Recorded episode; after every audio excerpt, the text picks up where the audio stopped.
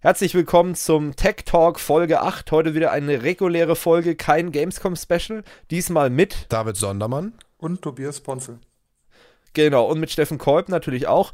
Und ähm, ja, am Anfang muss ich jetzt erstmal eine Gegendarstellung bringen.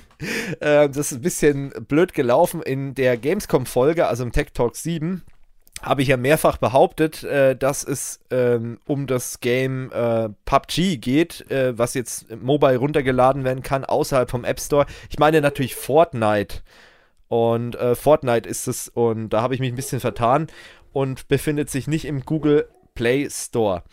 Gut, ähm, so viel dazu. Ich hoffe, falls euch die Folge interessiert, bei irgendjemand ist gerade ein Hund am ja, Start. Auch gut. Mir, warte mal, ich mach mal die Fenster zu. Ich mute mal den Hund. Vielleicht hörst du so ein jetzt. Schussgeräusch. ja. uh. ähm, genau, wo wir schon mal beim Thema Fortnite sind. Nee, Quatsch. Ähm, unser Top-Thema ist heute. Da passen ähm, Schüsse ja auch. Ja, gut, so ein bisschen. Mhm. Mensch, es ist heute wieder ein Durcheinander hier, aber gut. Irgendwie witzig auch. Ähm, nee, es geht um den Drachenlord, um um es genau zu machen, eigentlich ums Schanzenfest vom Drachenlord. Und äh, wir haben lange überlegt, wollen wir über dieses Thema überhaupt reden? Und wir haben auch mal überlegt, wollen wir vielleicht sogar eine, ja, eine ausgekoppelte Sonderfolge dazu machen. Und jetzt haben wir uns aus Zeitgründen dafür einfach entschieden, dass wir gesagt haben, okay, wir packen das hier am Rande mal als Top-Thema mit rein und vielleicht sollte man darüber jetzt auch nicht so viel Zeit verlieren. Das Ding ist allerdings, ähm, weil es ist ja auch mal so die Diskussion, auch in anderen Medien sollte man über den Drachenlord und das, was da passiert, überhaupt reden. Und äh, da muss ich ehrlich sagen, ich muss ganz entschieden sagen, ja, auf jeden Fall sollte man darüber reden, weil das, was da aktuell passiert, das kann man eigentlich schon, wenn man es krass sieht, wirklich mit äh, dem Dritten Reich vergleichen. Ne? Also da wird jemand äh, von Leuten, eine Minderheit oder jemand, der anders ist, sag ich mal, gelüncht mehr oder weniger oder verfolgt äh, und äh, das ist so eine Geschichte, da muss man einfach drüber reden und da muss man einfach diesen Leuten entschieden sagen, ey, ihr habt alle einen Knall, ne? Und, und äh, was ist da eigentlich los, ne? Wenn jetzt niemand was dazu sagt und sich äußert und den Leuten un, äh, unmissverständlich klar macht, dass es einfach scheiße ist, was die bauen, dass es Blödsinn ist, äh, dann machen die einfach weiter. Und ähm, je mehr Leute das machen, und deswegen sage ich, also finde ich auch der falsche Weg, da einfach zu sagen, man redet nicht drüber und das ist eine Geschichte, äh, die sollte man verschweigen, völliger Bullshit aus meiner Sicht. Und dann kommen natürlich wieder, wahrscheinlich wird sowas auch unten in den Kommentaren bei uns kommen, dann kommt diese Keule wieder, ja, ihr wollt ja nur Reichweite, ihr wollt ja nur Reichweite generieren mit dem Drachenlord, äh, aber Leute, ganz ehrlich, äh, jede Zeitung generiert mit irgendwelchen Themen ständig Reichweite. Wir generieren auch ständig mit irgendwelchen Themen Reichweite. Und wir benutzen ja keine Clickbait-Titel. Und es kommt immer noch darauf an, wie man sich mit dem Thema beschäftigt beschäftigt. Und jedes Thema, das wir in den Tech Talk aufnehmen, generiert Reichweite. Ob das jetzt der Drachenlord ist, irgendeine neue Ransomware, irgendein neues Produkt von irgendeinem Hersteller, wo jetzt sich jeder dafür interessiert, alles generiert Reichweite. Und es ist immer die Frage, wie beschäftigt man sich mit dem Thema. Vor, vorab vielleicht mal für die Leute, die überhaupt nicht im, im Drachen-Game sozusagen sind, was ist eigentlich passiert? Äh, Rainer Winkler ist ein ähm, ja, YouTuber, wie will man es nennen? Ja, ist ein YouTuber eigentlich, ähm, der halt äh, Videos von sich und von irgendwelchen äh, Metal-Themen im Internet veröffentlicht. Da kommen wir schon zum ersten Problem dann mit. Ähm, und der halt auch teilweise sehr sich schnell provozieren lässt. Die Qualität ist jetzt nicht die allerbeste von seinen Videos, muss man auch wirklich sagen. Und auch nicht so den hellsten Eindruck macht. Also der ist, glaube ich, auch, habe ich irgendwo gelesen, auf einer Förderschule gewesen. Ähm, also man könnte ihn auch unterstellen, dass er teilweise nicht so ganz absehen kann, was er denn da ins, in den Orkus bläst. Ähm, aber ähm, das ist die, die, die Geschichte außenrum. Er ist auch der Erste in Deutschland gewesen, der ähm, ja, geswattet wurde. Also das gab ja dieses Phänomen in den USA, dass eben äh, SWAT-Teams irgendwelche Streamer-Wohnungen gestürmt haben und in Deutschland war er äh, traurigerweise der Erste, der das erlebt hat mit einem Feuerwehreinsatz, wo dann eben die Feuerwehr bei ihm auf der Matte stand, weil jemand angerufen hat und gemeint hat, bei ihm brennt's. Äh, woher wussten die überhaupt, äh, wo er wohnt? Ganz einfach, die Adresse hat er in einem Stream äh, vor laufender Kamera einfach mal ins Mikrofon geblökt, weil er irgendwelche Leute ihn beleidigt haben, keine Ahnung, dann so sinngemäß, kommt her, ich hau euch eine rein oder so, traut euch ruhig. Kann man natürlich sagen, okay, der Typ ist äh, selbst schuld.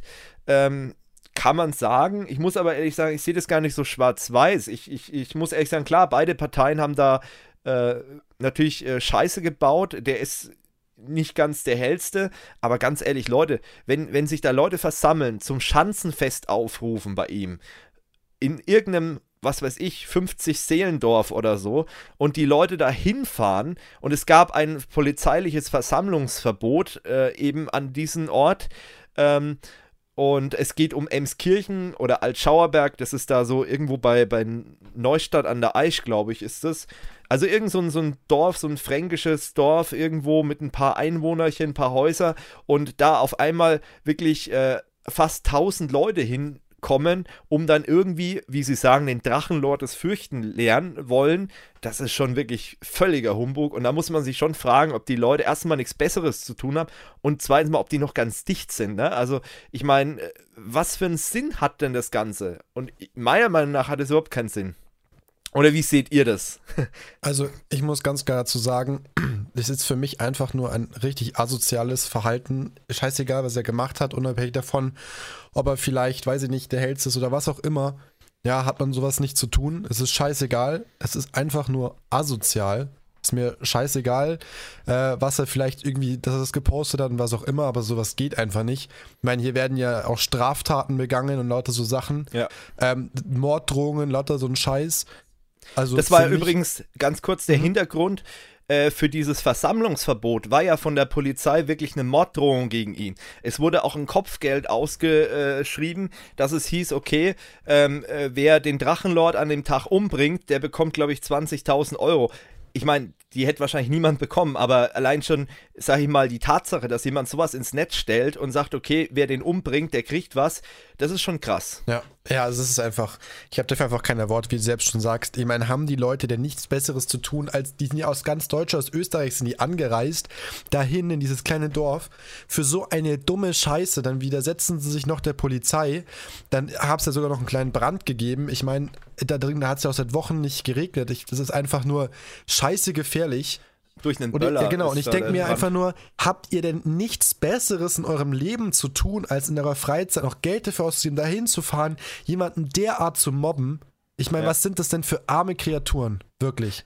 Ähm, es ist ja auch so, es, es gibt ja schon seit längerem solche Phänomene mit den äh, YouTubern in Deutschland, äh, dass eben Fans denen auflauern und das Problem ging ja eigentlich alles los, auch mit dem, mit dem YouTuber-Haus in Köln, äh, wo es dann auch eskaliert ist, die Situation. Aber da muss man ja sagen, da waren es ja wirkliche Fans. Hier redet, redet man ja wirklich von Hatern. Das sind ja wirklich Leute, äh, die ihn nicht leiden können, äh, also die eigentlich seine Videos nur schauen, um sich drüber lustig zu machen. Wenn man mal anguckt, wie viele äh, Re-Uploads von seinen Videos es gibt, die dann eben nochmal verfälscht wurden oder mit irgendwelchen Kommentaren versehen wurden. Klar, er hat eine unfreiwillige Komik, also das möchte ich gar nicht absprechen.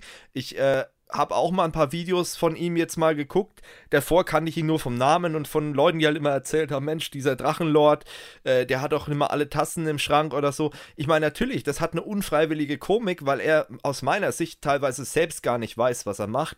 Und äh, es sind viele Leute dabei, die halt da eine Wut gegen ihn haben.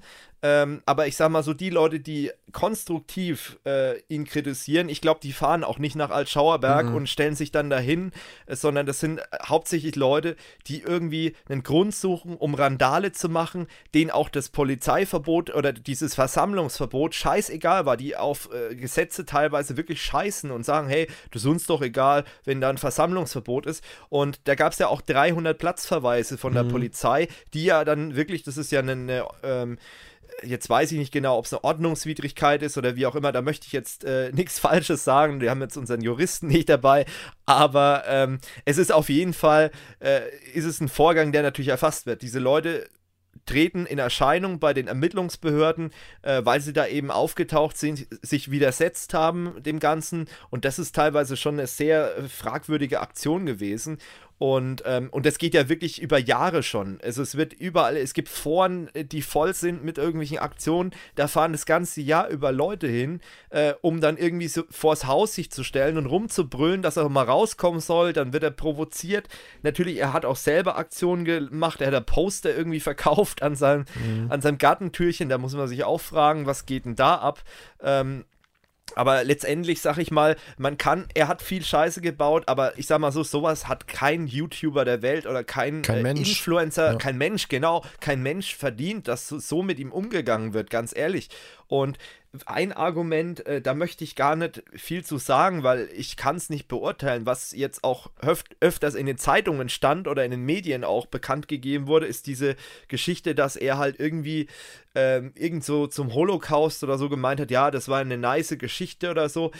Ähm, er meint halt jetzt, also es gab ein Statement von ihm dann in irgendeinem Stream, ähm, wo er halt gemeint hat, ja, das, das ist total aus dem Kontext gerissen ich kann dazu nichts sagen. Es wurde halt immer wieder in den Medien gebracht, dieses Argument, ja, deswegen hassen ihn die Leute. Ja, gut, kann man verstehen, aber ganz ehrlich, deswegen muss niemand mit Fackel und Mistgabel ja. da vors Haus äh, gehen Sind und dann kein dort Deut besser dann die Leute. Mhm. Genau. Und das finde ich halt echt eine heftige Aktion. Oder wie siehst du das, Tobi? Also, äh, wie hier ähm, David schon gesagt hat, das ist eine, eine asoziale, asoziale Aktion. Es, äh, es zeigt halt auch mal wieder, dass da hier auch äh, dumm auf dümmer trifft. Äh, muss oh, man ja. dazu dann auch sagen. Ähm, äh, eine konstruktive Kritik ist ja äh, keine Sache. Aber wenn ich jetzt äh, allein schon die, die Bereitschaft habe, jetzt da irgendwie Böller in de, also auf die, das Gelände des Hauses zu werfen oder mich damit mit Sturmhauben und Zeug vorm Haus zu versammeln, um halt nur diesen, diesen einen Menschen zu moppen, zu pöbeln, äh, das, ja. das, hat ja nichts mehr mit, mit, äh, mit einer normalen Kritik oder auch nicht mit einem mit einem Internet-Haten oder was zu tun. Ähm, die, die, die Sache ist ja die, die dieses Hate Hating-Phänomen, dass man mal unter ein Video schreibt, ja, ey, Alter, äh, geh dich verbuddeln, du bist scheiße oder so, so Zeug. Das mhm. ähm, ist in dem Sinn ja äh, zwar auch nicht wirklich eine, eine feine Sache, also ist eine, eine äh, psychischer Angriff, wenn man so sieht. Also manche Leute nehmen sich sowas auch sehr zu Herzen.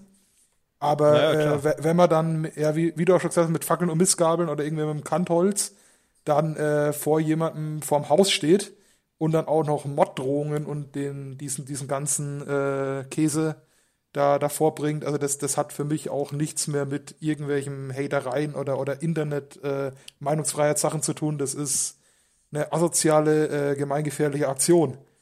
Ja. Ja, und ich sag mal so, diese Geschichte, wie sich das verselbstständigt, das ist auch was, was so ein bisschen einem, ja, Sorgen bereitet, weil man dann sagt, okay, Mensch, im Dritten Reich, da lief das genauso ab. Und ich finde es halt auch krass, äh, dass dann mittlerweile YouTuber da auch das so zu einem Event machen, da hinzufahren. KuchenTV, ähm, Entschuldigung, ähm, der ist da hingefahren und hat mhm. das gefilmt und hat dann natürlich auch äh, Rainer äh, getroffen und ihn dann, also den Drachenlord, und ihn dann auch provoziert und gefilmt und mehrfach draufgehalten. Und ich, ich, ich weiß nicht, was, das, was da los ist mit diesen Leuten. Also, ähm, und das ist halt einfach das, wo einen so ein bisschen Angst macht. Und äh, was ich auch ein bisschen, was man wirklich auch kritisch sehen kann, ist die Aktion, die ein geschätzter Kollege von uns hier gebracht hat, nämlich der Adam Wolke von Skyline TV. Der war nämlich auch vor Ort und hat einen Livestream gemacht, zwar nicht direkt von der sogenannten Drachenschanze, sondern von einem benachbarten Parkplatz, der da in der Nähe ist. Ähm, und hat da eben auch Sendung gemacht. Und äh, an sich, sein Verhalten an sich dort fand, gab es jetzt nichts zu beanstanden, weil er war, würde ich sagen, neutral, er hat sich neutral verhalten, hat, hat die Leute reden lassen. Und, und das hat ja gerade dafür gesorgt, dass ich mehrfach mir an den Kopf gelangt habe, was die Leute da abgelassen haben. Erstmal da hast du wirklich gedacht, du bist irgendwo auf Malle oder so. Da war wirklich 90 Prozent hat man das Gefühl gehabt, der Leute waren hackedicht, die waren mhm. wirklich rotzevoll gewesen und haben da nicht gewusst, was sie da ähm, reden. Manche waren noch so schlau und haben sich nicht vor der Kamera gezeigt. Ähm, und da ist wirklich null Substanz gewesen. Die Leute, die haben irgendwie, keine Ahnung, wahrscheinlich keinen Wert im Leben oder nichts, wo sie sich irgendwie austoben können oder ausleben können und dann gehen die da hin, lassen sich volllaufen und pöbeln da rum und äh, man darf ja auch nicht vergessen, der ganze Spaß, der da passiert ist, wer bezahlt das? Die Steuerzahler. Mhm. Wir bezahlen es, dass irgendwo in Altschauerberg bei Emskirchen jemand gemobbt wird und äh, ein riesen Polizeiaufgebot dort aufkreuzt. Und ähm, es ist auch, äh, also viele haben auch in den Medien davon von der Hexenjagd gesprochen und das ist auch wirklich so nicht weit hergeholt. Also man sieht einmal durch den Livestream, der wurde dann natürlich auch vervielfältigt von Skyline TV. Skyline TV selber hat ja äh, fast 10.000 äh, Live-Zuschauer gehabt, was ich auch krass finde an einem Nachmittag, dass äh, so ein Event da in einem Dorf äh, zu, so, zu solchen Zuschauerzahlen führt. Äh, und der wurde dann noch vervielfältigt wurde dann auch im Bayerischen Rundfunk Ausschnitte davon gezeigt. Also ob das eine gute Werbung ist für so ein Online-Projekt, wage ich mal zu bezweifeln. Aber gut, das ist halt so. Man hat auch das Logo von Skyline TV gesehen. Hm, also Adam, wenn du das hier siehst und du möchtest vielleicht nochmal dazu Stellung beziehen zu der ganzen Geschichte, wir laden dich herzlich dazu ein. Im nächsten Tech Talk kannst du gerne mit dabei sein oder schick uns einfach eine Voice-Nachricht. Äh, kannst du auch gerne äh, dazu Stellung beziehen. Aber ich muss ehrlich sagen, ich fand die Aktion fragwürdig ich fand es jetzt nicht ganz scheiße, weil ähm, du hast halt draufgehalten und äh, es gab mal Eindrücke wirklich unabhängig, unkommentiert.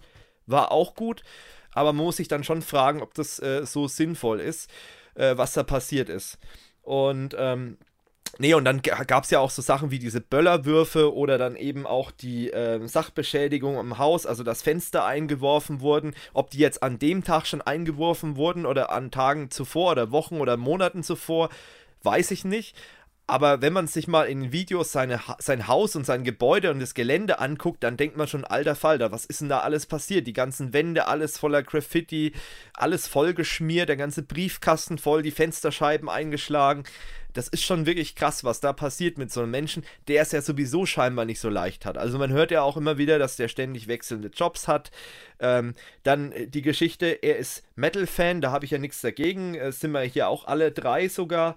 Ähm, aber er, wie er sich halt präsentiert, das ist halt auch so ein Ding und er präsentiert sich als jemand, der halt auch die Metal-Szene vertreten möchte.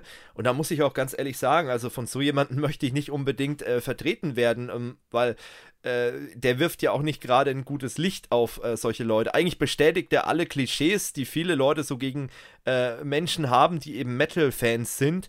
Ähm, bestätigt er ja, ne, mit seiner ungepflegten Art, wie er da rumläuft, wie er sich präsentiert, was er so treibt. Ähm, das ist halt auch eine, eine schwierige Geschichte. Ähm, viele sagen ihm auch nach, dass er sehr viel Alkohol trinkt, man weiß es nicht. Äh, das ist wirklich eine schwierige Sache. Und was ich äh, um das Thema mal so ein bisschen abzurunden, am schwierigsten noch finde, wie kommt der aus dieser Angelegenheit wieder raus? Also, mhm. wie soll es denn jetzt weitergehen mit ihm? Das, kann ich nicht verstehen. Und ich glaube, das Billigste wäre wirklich gewesen, allgemein für den Steuerzahler, ich weiß, es ist ein sehr unkonventioneller Weg, aber wäre es wirklich gewesen, wenn man gesagt hätte, okay, wir schaffen den einfach mal verdeckt weg, der kriegt eine neue Identität, ein neues Gebäude oder eine Wohnung, kein mhm. Gebäude, aber eine, Wohnung und äh, er kriegt einfach mal keinen Zugang zum Internet. Weil wenn er wieder Zugang hätte, dann würde er wahrscheinlich in 10 Minuten, so schätze ich den ein, hätte er wieder ein Video hochgeladen, pass mal auf, ich wohne jetzt woanders. und ich heiße jetzt nicht mehr Rainer Winkler, sondern was weiß ich. Äh, sondern man muss ihn wirklich da irgendwie anpacken. Das wäre aus meiner Sicht die einzige Chance gewesen, äh, um den Steuerzahler einmal natürlich wieder was zu ersparen, weil es war ja nicht das erste Schanzenfest und es wird, glaube ich, jetzt auch schon das nächste wieder geplant. Ähm, und, und zum anderen halt, äh, um den Menschen da aus dieser Situation rauszubringen weil ich glaube, er selbst kommt da nicht mehr raus. Also, äh, was ich auch krass fand, ähm, ich weiß nicht, ob ihr als Zuschauer oder, oder ihr jetzt hier im Raum den dunklen Parabelritter kennt. Das ist ja ein bekannter Metal-YouTuber, mhm. der auch direkten Kontakt mit ihm hat oder auch hatte. Und der hat ja mal ein Interview mit ihm gemacht, das ist schon wieder ein, zwei Jahre her. Ähm, wo er sich halt auch präsentiert hat, seine wirklich abgeranzte Bude mal gezeigt hat an der Roomtour, wo man wirklich gedacht, oh scheiße. Ähm, und ähm, der hat auch versucht, ihm zu helfen. Also er hat wirklich versucht, mit ihm Kontakt aufzunehmen, aber es hat alles nichts gebracht. Also es war wirklich so, er hat ihm einen Tipp gegeben und hat gesagt, Mensch, geh mal ein bisschen weiter zurück mit deinen Videos äh, und, und überleg mal, was du da machst und so weiter. Hat er mit ihm geschrieben, zwei Stunden später hat er das nächste Video hochgeladen. Und da ist es halt dann echt schwierig. Soll man dann bei solchen Leuten sagen, okay, die überlässt man für sich äh, oder pff, ich weiß nicht, wie, wie seht ihr das? Nee, die, die, das Problem an der ganzen Sache ist, äh, denke ich, wenn es erstmal jetzt die Ausmaße erreicht hat, die es momentan erreicht hat, ist die Spirale nach unten wesentlich einfacher zu nehmen als die nach oben. Ähm, ja. Und man muss auch dazu sagen, der, also hier äh, äh, Rainer, mh, hm, wenn man beratungsresistent ist, was äh, den derzeitigen Job oder YouTube angeht, ähm, muss man sich dann auch nicht wundern, wenn sich da nichts ändert. Ähm, ja. Die Sache ist auch die wiederum, ähm, wenn es einer auch nicht vielleicht kapiert, was da, das für ein es mal besser wäre, einfach mal aufzuhören, vielleicht mal ein bisschen runterzukommen, ähm, vielleicht auch mal irgendwie Hilfe zu suchen, falls wirklich irgendwelche Probleme im Hintergrund liegen. Ähm, ja gut, mehr als sagen, ja, äh, mach mal was dagegen, kann man nicht. Ja. Ähm, von daher würde ich auch äh, sagen, das ist ähm, eine schwierige Sache. Und auch wie du gemeint hast, zum Beispiel mit ständig wechselnden Arbeitsplätzen und so weiter. Also wenn ich jetzt äh, den guten Herrn Winkler einstellen müsste oder wollte, oh ja. Ja. Ähm, ist die ganze Sache durchaus äh, fragwürdig, weil das ja auch nicht unbedingt der beste, das beste Aushängeschild für einen für die Firma, für, für ist, ja. die Firma beziehungsweise für einen hm. Charakter ist, den ich in meiner Firma haben möchte.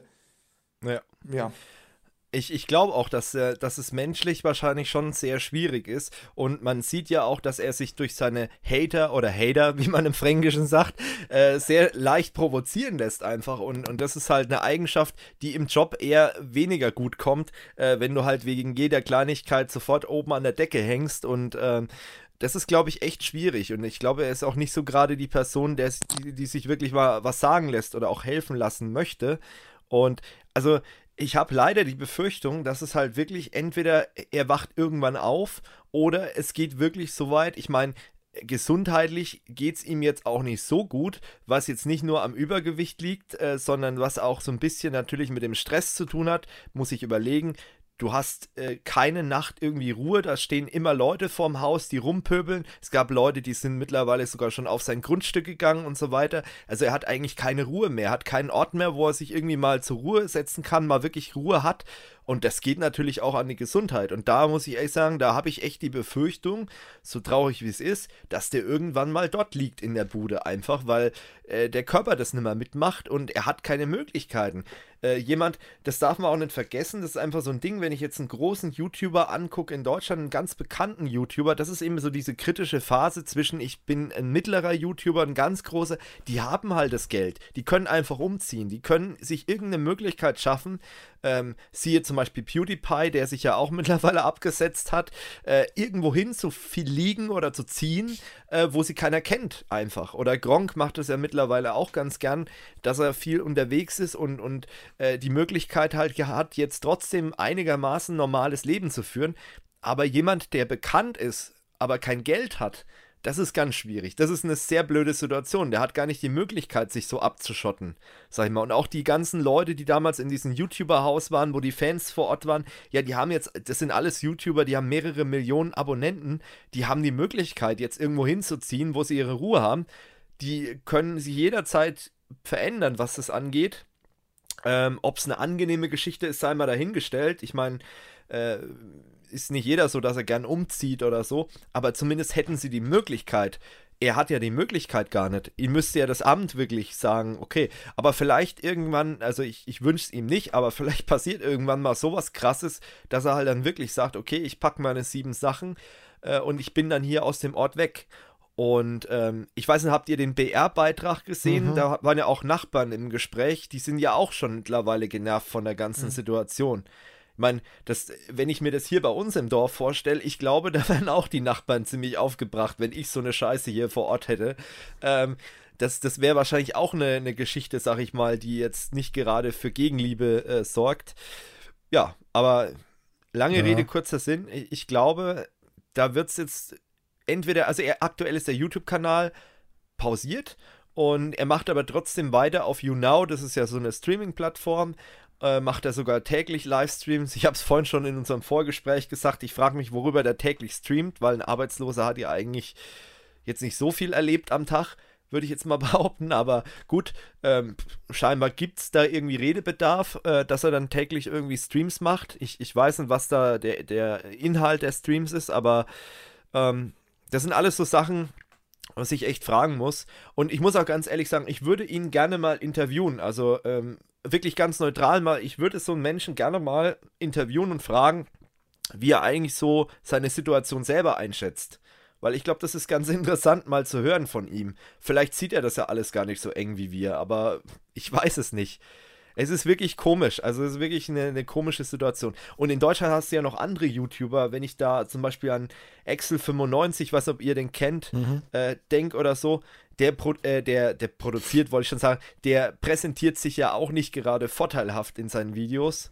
Und ähm, hm, ich weiß nicht so recht, aber gut. Das ist äh, ja. ja, das stimmt. Das ist wirklich ein schwieriges Thema. Also, was ich noch dazu sagen wollte, ist einfach, ähm, ich bin der Meinung, da sollte oder muss halt jetzt irgendwie auch mal was passieren. Und ich weiß, es kommt irgendwie der Tag, entweder vielleicht zieht er sich selber zurück oder es passiert halt wirklich mal was, was man mir echt nicht wünscht. Aber ja. ähm, ne, ich meine, wo wir inzwischen so weit sind mit irgendwelchen Morddrohungen und so einem Scheiß, es gibt so kranke Menschen und so Verrückte und äh, ich sag mal so, ne, bis wieder einer weint oder bis halt dann mal einer tot ist, ne? Das ja. geht ganz schnell und deswegen hoffe ich, dass da was passiert. Also was Positives passiert für ihn. Genau, da ähm, muss halt. Okay. Ja. Äh, die Sache ist ja auch die, es muss ja nicht unbedingt sein, dass ihm jetzt direkt was passiert. Man hat ja zum Beispiel gesehen, äh, Böller aufs Anwesen geworfen. Ähm, mhm. Äh, mhm. Es muss ja nicht immer beim Böller bleiben. Das kann ja auch mal irgendwie äh, so ein vollkommen verblendeter ja. sich eine Brandbombe zusammenbauen oder was. Ja, Molotow-Cocktail oder was. Ne? Richtig. Ne? Und, also ähm, also die pushen sich ja auch gegenseitig. Also es ist genau. ja auch so, dass die sich gegenseitig anfeuern und der eine möchte krasser sein als der andere von diesen Hatern. Ja. Und, genau. Also äh, ich, ich, ich, muss jetzt auch wahrscheinlich wieder sagen, dass die ist halt auch mal wieder so, so ein Ding mit der, äh, mit der Medien äh, ganzen Sache in Deutschland, dass das, wenn das vielleicht einer eine Privatperson, einem, einem, einem Redakteur bei einer kleinen Zeitung oder was passiert wäre, mhm. denke ich, wesentlich krasser, zumindest in den Medien und was weiß ich, rübergekommen wäre, als da es nur eben dieser ein bisschen, oder was ist ein bisschen verlotterter, aber halt dieser, dieser, dieser verlotterte YouTuber ist.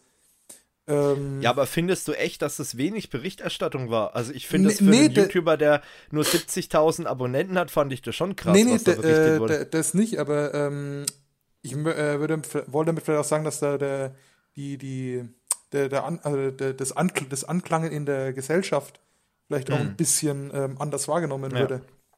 Okay, ja, deswegen, ich, Okay, klar, weil, weil natürlich ein seriöser Redakteur, da hätte man wahrscheinlich eher Mitleid oder würde dann sagen, okay, was, geht, was hier abgeht, ist falsch. Aber dadurch, durch seine Art, wie er sich präsentiert, und er macht sich ja wirklich nicht gerade Freunde, ich habe ja schon gesagt, in der Metal-Community ist es halt eben auch so, dass es äh, auch zwei Lager gibt und das eine Lager ist halt relativ groß, nämlich die Leute, die sagen, hey, was der da macht, ist Bullshit. Äh, klar, wenn man es jetzt von journalistischen Gesichtspunkten anguckt, ist es auch zum größten Teil Bullshit, was er macht. Äh, aber das, der hat halt dieses, diese zwei Lager und, und dadurch hat er natürlich auch Leute, die sagen, okay, es ist, es ist gerechtfertigt, was ihm passiert, aber das ist eben genau falsch. Ähm, er hat viel Scheiße gebaut, er, er lädt auch jede Menge Müll ins Internet, aber er tut eigentlich niemanden was und das ist ja der entscheidende Punkt. Er hat bisher niemanden etwas getan, äh, wo man sagt, okay, das rechtfertigt diese Aktionen gegen ihn und, und das ist einfach das Problem. Und äh, mittlerweile gibt es ja auch schon, ich weiß nicht, das ist auf Twitter mir zugespielt worden, ich weiß auch nicht, ob dieser Screenshot echt ist, aber das sieht sehr echt aus, dass es mittlerweile halt eben auch andere Gruppierungen gibt, die dann eben im, im Darknet ähm, mittlerweile auch ähm, ja, Pädophile auf den Plan ruft, die dann sagen, hey, guck mal, hier gibt es dieses Schanzenfest, da sind sehr viele Jugendliche, lass uns doch da mal hinfahren. Ähm, wo man dann auch denkt, okay, scheiße, was hier passiert, ist echt, das geht immer mehr außer Kontrolle. Und was ich auch krass fand, ist dieser äh, äh, Telegram-Stream äh, oder dieser Telegram-Account, der da, oder Gruppe oder wie man das nennt, die da geschaffen wurde, wo dann wirklich jemand als Art Reporter in Anführungsstrichen vor Ort für die ganzen Hater berichtet hat und in diese, in diese in Stream äh, praktisch veröffentlicht hat, wie die Leute am besten ähm, an, den, an der Polizei vorbeikommen, welche Routen sie am besten nehmen, was der aktuelle Stand ist. Man muss sich auch überlegen, ähm, die USK ist abgezogen worden, dass äh, dieses Sonder Kommando ist vom, Unterstützungskommando. Äh, genau. Unterstützungskommando ist abgezogen worden von einem Bundesligaspiel, von einem Pokalspiel, äh, weil die dann nach Altschauerberg gefahren sind und dort eben mit aufräumen sollten. Das muss man sich mal überlegen, welche Dimension das dann angenommen hat. Und aber ich glaube auch echt, wie du sagst, dass es wirklich äh, ja, die Frage ist, wer hier ähm, das Opfer ist. Und, und wenn es ein anderer gewesen wäre, glaube ich auch, dass viele Leute anders reagiert haben. Aber das macht einen wirklich Angst. Und wenn man dann mal sieht oder, oder äh, wenn man dann auch mal guckt, was jetzt in Chemnitz passiert ist, ähm, das war ja, ich meine, bevor wir überlegt haben, darüber einen Podcast zu machen, war ja Chemnitz noch nicht in aller Munde, aber jetzt ist ja die Geschichte in Chemnitz passiert. Ähm, und, und was da abgeht. Und da muss man sich dann genauso fragen. Und da sieht man ja, dass viele Leute scheinbar wirklich bereit sind, solche steilen Thesen und solche, solchen Gruppierungen ohne drüber nachzudenken zu folgen. Und ich glaube, da muss echt was passieren, äh, dass in Deutschland nicht noch mehr passiert. Und, und das ist auch der Grund, warum ich gesagt habe, hey, wir müssen in dem Podcast einfach mal drüber reden. Klar, wir haben jetzt keine riesen Marktmacht oder eine riesen Reichweite, aber es sollten möglichst viele drüber reden und wenn möglichst viele Medien oder auch kleinere Channel drüber reden, über diese Themen und einfach den Leuten unmissverständlich klar machen, ey, das, was ihr da macht, ist völliger Bullshit. Und wie gesagt, diese Leute, die da vor Ort waren, die ich im Stream von Skyline TV, vom Adam gesehen habe, da musste ich mich echt fragen. Und da habe ich mir echt gedacht, sag mal, was ist mit den Leuten los? Und ähm, das klingt jetzt vielleicht arrogant, aber ich äh, befürchte mal, dass die auch nicht gerade das allerhöchste Bildungsniveau haben. Das klingt zwar immer scheiße, wenn jemand sowas sagt, aber ich, ich werde dieses Gefühl einfach nicht los. Wenn ich diese Leute da sehe, wie die sich geben, wie die sich verhalten, äh, da werden teilweise Sticker gedruckt oder so, ähm, die Schanze muss brennen und was da alles gemacht wurde, äh, oder äh, irgendwelche lustigen Sprüche auf Bierflaschen geklebt und so ey, das, das hat eigentlich nichts mehr mit, mit seriöser, konstruktiver Kritik zu tun, geschweige denn von einem Zuschauertreffen, von einem YouTuber oder so. Da war ja die Facebook-Party damals von der, von dem einen Mädchen in Hamburg oder wo das war, das war ja dann noch, äh, Tessa hieß die, glaube ich, oder? Die da versehentlich da diese Geburtstagsparty auf Facebook veröffentlicht hat. Das war ja noch äh, teilweise niveauvoller als das, was hier passiert ist in Altschauerberg. Nee, Aber gut. Nee, die, die Sache mit der, mit der Facebook-Party, das war ja auch in gewisser Weise ähm, harmloser als äh, jetzt hier die, diese Schanzenfest. Ähm, ich behaupte jetzt auch einfach mal, dass die Ausrichtung des Schanzenfests auch einfach ähm, nur eine, eine, also vorgeschoben war, um da halt eben Terror beziehungsweise Krawall, Krawall zu, zu machen. Das ist, Ja. äh, wie du schon sagst, die Leute, die bei sowas dann hingehen und auch Böller und Zeug schmeißen, also da ist nichts von, von der friedlichen Demonstration oder, oder Nee. Versammlung. Ja. Äh, je- jedwede Indition ist da ähm, über den Berg. Das, die, die gehen dahin, Ja. um, um zu pöbeln, um, um Stunk zu machen. Ja. Und äh, ja, also von daher Ja, ich, die, ich wie gesagt, die, die Dimensionen, die das mittlerweile annimmt, äh, die, die, diese, diese Hemmschwelle, die da praktisch bei gewissen Sachen auch einfach nicht mehr da ist, ist äh, beängstigend, muss man, Ja. muss man sagen. Man muss ja auch sagen, was, wie gesagt, wie du vorhin schon auch gesagt hast, es ist ja Polizei, USK, ich meine, die Feuerwehrleute, das ist auch Freiwillige Feuerwehr, die waren ja auch komplett gebunden. Das Auf sind alles Fall. Leute, die können ihrer Arbeit nicht nachgehen. Ich meine, die Polizei macht das beruflich, aber auch die zum Beispiel von der Feuerwehr, die, die müssen alle ihre Arbeit unterbrechen. Das zieht einen riesen Rattenschwanz hinter sich her. Das sind ja Richtig. so viele Folgen, so viele Kosten, da wurden Verkehrsschilder beschädigt, alles Mögliche. Und wie gesagt, ganz ehrlich, Leute, bitte, habt ihr denn nichts Besseres zu tun als sowas? Ich meine, weiß Also nicht. mich würde wirklich mal interessieren, falls uns hier jemand zusieht oder zuhört, der bei sowas vielleicht sogar dabei war oder ähm, äh, sowas gut findet, der kann das ruhig mal schreiben. Ich würde gerne mal mit so jemandem wirklich mal sachlich diskutieren, wenn, sofern das möglich ist. Aber das würde mich echt mal interessieren, weil mir fallen wirklich keine vernünftigen Gründe ein, sowas zu veranstalten, dahin zu fahren. Keine Ahnung. Vielleicht gibt es wirklich einen Grund, wo ich dann sage, okay, das sehe ich zu 20% ein, dass da Leute hingefahren sind. Aber aktuell sehe ich keinen Grund. Und was mich auch, äh, wo ich auch langsam echt äh, Sorgen bekomme, ist einfach diese Respektlosigkeit. Ich meine, niemand verlangt, dass man alles ohne Murren oder so hinnimmt, weil so, das ist auch eine Gefahr in der Demokratie, dass man einfach alles über sich ergehen lässt, alles hinnimmt und gegen nichts sagt. Aber diese Hemmschwelle, auch Gewalt gegen Polizei und so weiter anzuwenden, ähm, wegen Nichtigkeiten, äh, die wird auch immer geringer. Und das ist einfach was, wo ich sage, das ist auch so eine Geschichte, die bereitet mir echt Gedanken, wo ich sage, das kann doch nicht sein. Also, dass wirklich überhaupt kein Funken Respekt mehr vor diesen Leuten ist, die teilweise wirklich sich den Arsch aufreißen, Überstunden schieben und so.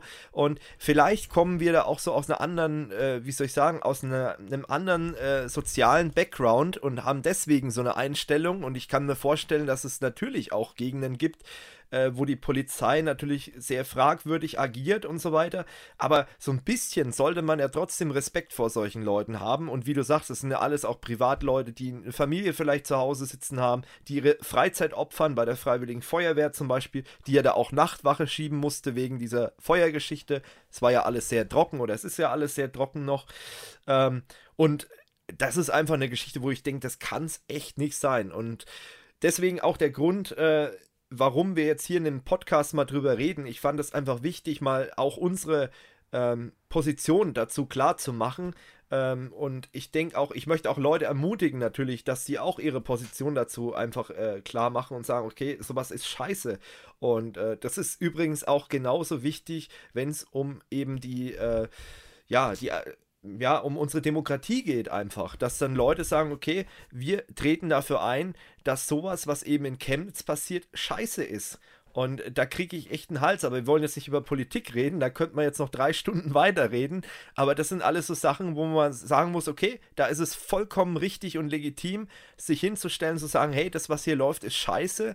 Und äh, wir hatten das doch erst vor, vor ein paar Jahrzehnten. Und äh, das war Kacke. Und deswegen sollte sich sowas nicht wiederholen oder in abgeschwächter Form dann eben auftreten. Und, und das soll da ein echt zu denken geben. Naja, okay. Lange Rede, kurzer Sinn. Habt ihr noch was zu dem Thema oder schließen wir das Ganze jetzt mal? Nee. Also von mir aus können wir die Sache zumachen. Ja. Genau, dann machen wir das Ganze mal zu. Wie gesagt, wenn ihr dazu eine Meinung habt, ich gehe mal davon aus, schreibt es in die Kommentare. Wir lesen es natürlich alles durch und ähm, gerne können wir da auch ein bisschen in Diskurs gehen. Ähm, da gibt es ja so viele Meinungen dazu, aber ähm, unsere Meinung ist, glaube ich, jetzt unmissverständlich klar geworden. Gut, dann kommen wir schon zum nächsten Thema. Das habe ich auch mal rausgesucht.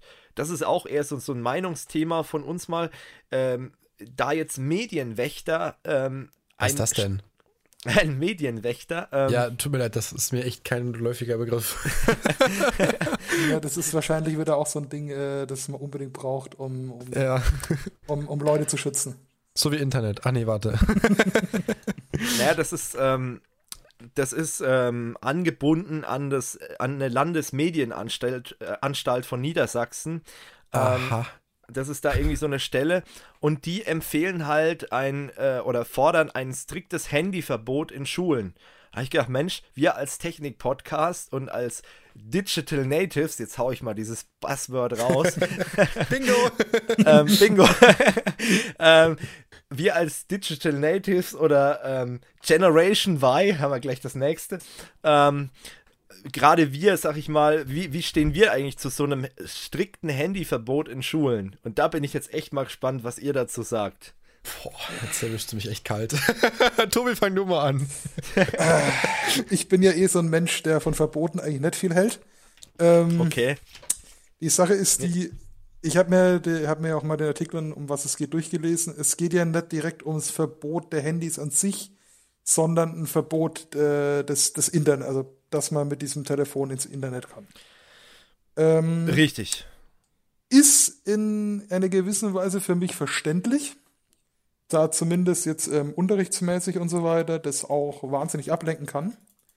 Ja. Aber ähm, an der Schule, wo ich mein Abitur gemacht habe, in der Oberstufe, war das A, also gab es dieses wörtliche Verbot natürlich. Ähm, ja. Allerdings ist es dann auch mal teilweise von Lehrern aufgehoben worden, so, ja, ähm, schau doch mal im Internet nach. Ich weiß es jetzt selber nicht genau. Ähm, ihr, mhm. ihr wenn man das Ganze, denke ich, relativ gut integriert und auch ein bisschen die, die Kompetenz dazu fördert, A, nicht diese ständig online sein müssen, also die, die, die ständige Kommunikation einzuschränken und die ganze Sache eher als eine, eine Art Enzyklopädie, als ein Hilfsmittel an sich zu sehen. Mhm. Also weniger als ein Kommunikationsmedium, sondern halt als zum Beispiel, wenn man einen Laptop mit in die Schule bringt, um damit ja. zu arbeiten. Ähm, gibt es äh, richtig, kann, also kann man damit richtig gute Erfolge erzielen, weil auch einfach äh, hm. das Wissen damit besser ist. Zum Beispiel, ich habe jetzt während dem Studium äh, eigentlich absolut kein Papiersachen mehr mitgenommen, sondern nur noch ein, ein Convertible. Ja. Äh, alle das PDFs ist ja auch drauf. Die Zukunft. Alle PDFs drauf, die, die an Büchern und so weiter äh, notwendig sind. Also von daher ja. vielleicht, vielleicht in, in niedrigeren Stufen oder in niedrigeren Klassen, um ein bisschen äh, ja, eine, eine, gewisse Reifezeit den, den Leuten ja. zu geben. Aber in, in höheren Stufen, also jetzt äh, gymnasiale Oberstufe und das ganze Zeug, sehe ich das als sinnlos. Ja, da muss ich, äh, um David auch noch mal ein bisschen Zeit zu geben, ähm, ich sag mal so, ich, ich äh, bin ja auch jemand, der von Verboten, äh, da bin ich ja eigentlich genauso. Äh, man könnte jetzt sagen, ja, dieser liberale Scheiß da wieder, aber ähm, da bin ich genauso, muss ehrlich sagen, da sollte ähm, eher dafür gesorgt werden, dass die Leute eine gewisse Medienkompetenz einfach erreichen. Und ähm, es ist ja so, wenn ich Leuten einfach die Nutzung von gewissen Endgeräten verbiete, äh, dann sorgt es ja nicht dafür, dass die Leute kompetenter in der ganzen Geschichte werden, sondern eigentlich sollte man den Leuten, das ist genauso wie äh, es würde nichts bringen, hier irgendwie jetzt ähm, Alkohol und Zigaretten generell zu verbieten. Ne? Die Leute machen es dann trotzdem, ähm, sondern es ist doch eher sinnvoller, ähm, den, den Leuten das klar zu machen, äh, wie sie damit sinnvoll umgehen und ähm, wie sie das Ganze dann im Unterricht integrieren können und äh, dann damit umgehen können. Das ist doch, glaube ich, eher, das sollte doch eher das Ziel sein, als generell zu sagen, okay, wir verbieten das, weil im Arbeitsleben ist es die Zukunft. Und ich meine, es ist noch nicht überall an, angekommen. Klar, das kommt auch darauf an, in welchem Bereich ich arbeite. Sicherlich, wenn ich als Schreiner arbeite, ist es jetzt nicht so wichtig, dass ich mit einem Tablet umgehen kann und irgendwelche SAP-Auswertungen machen kann.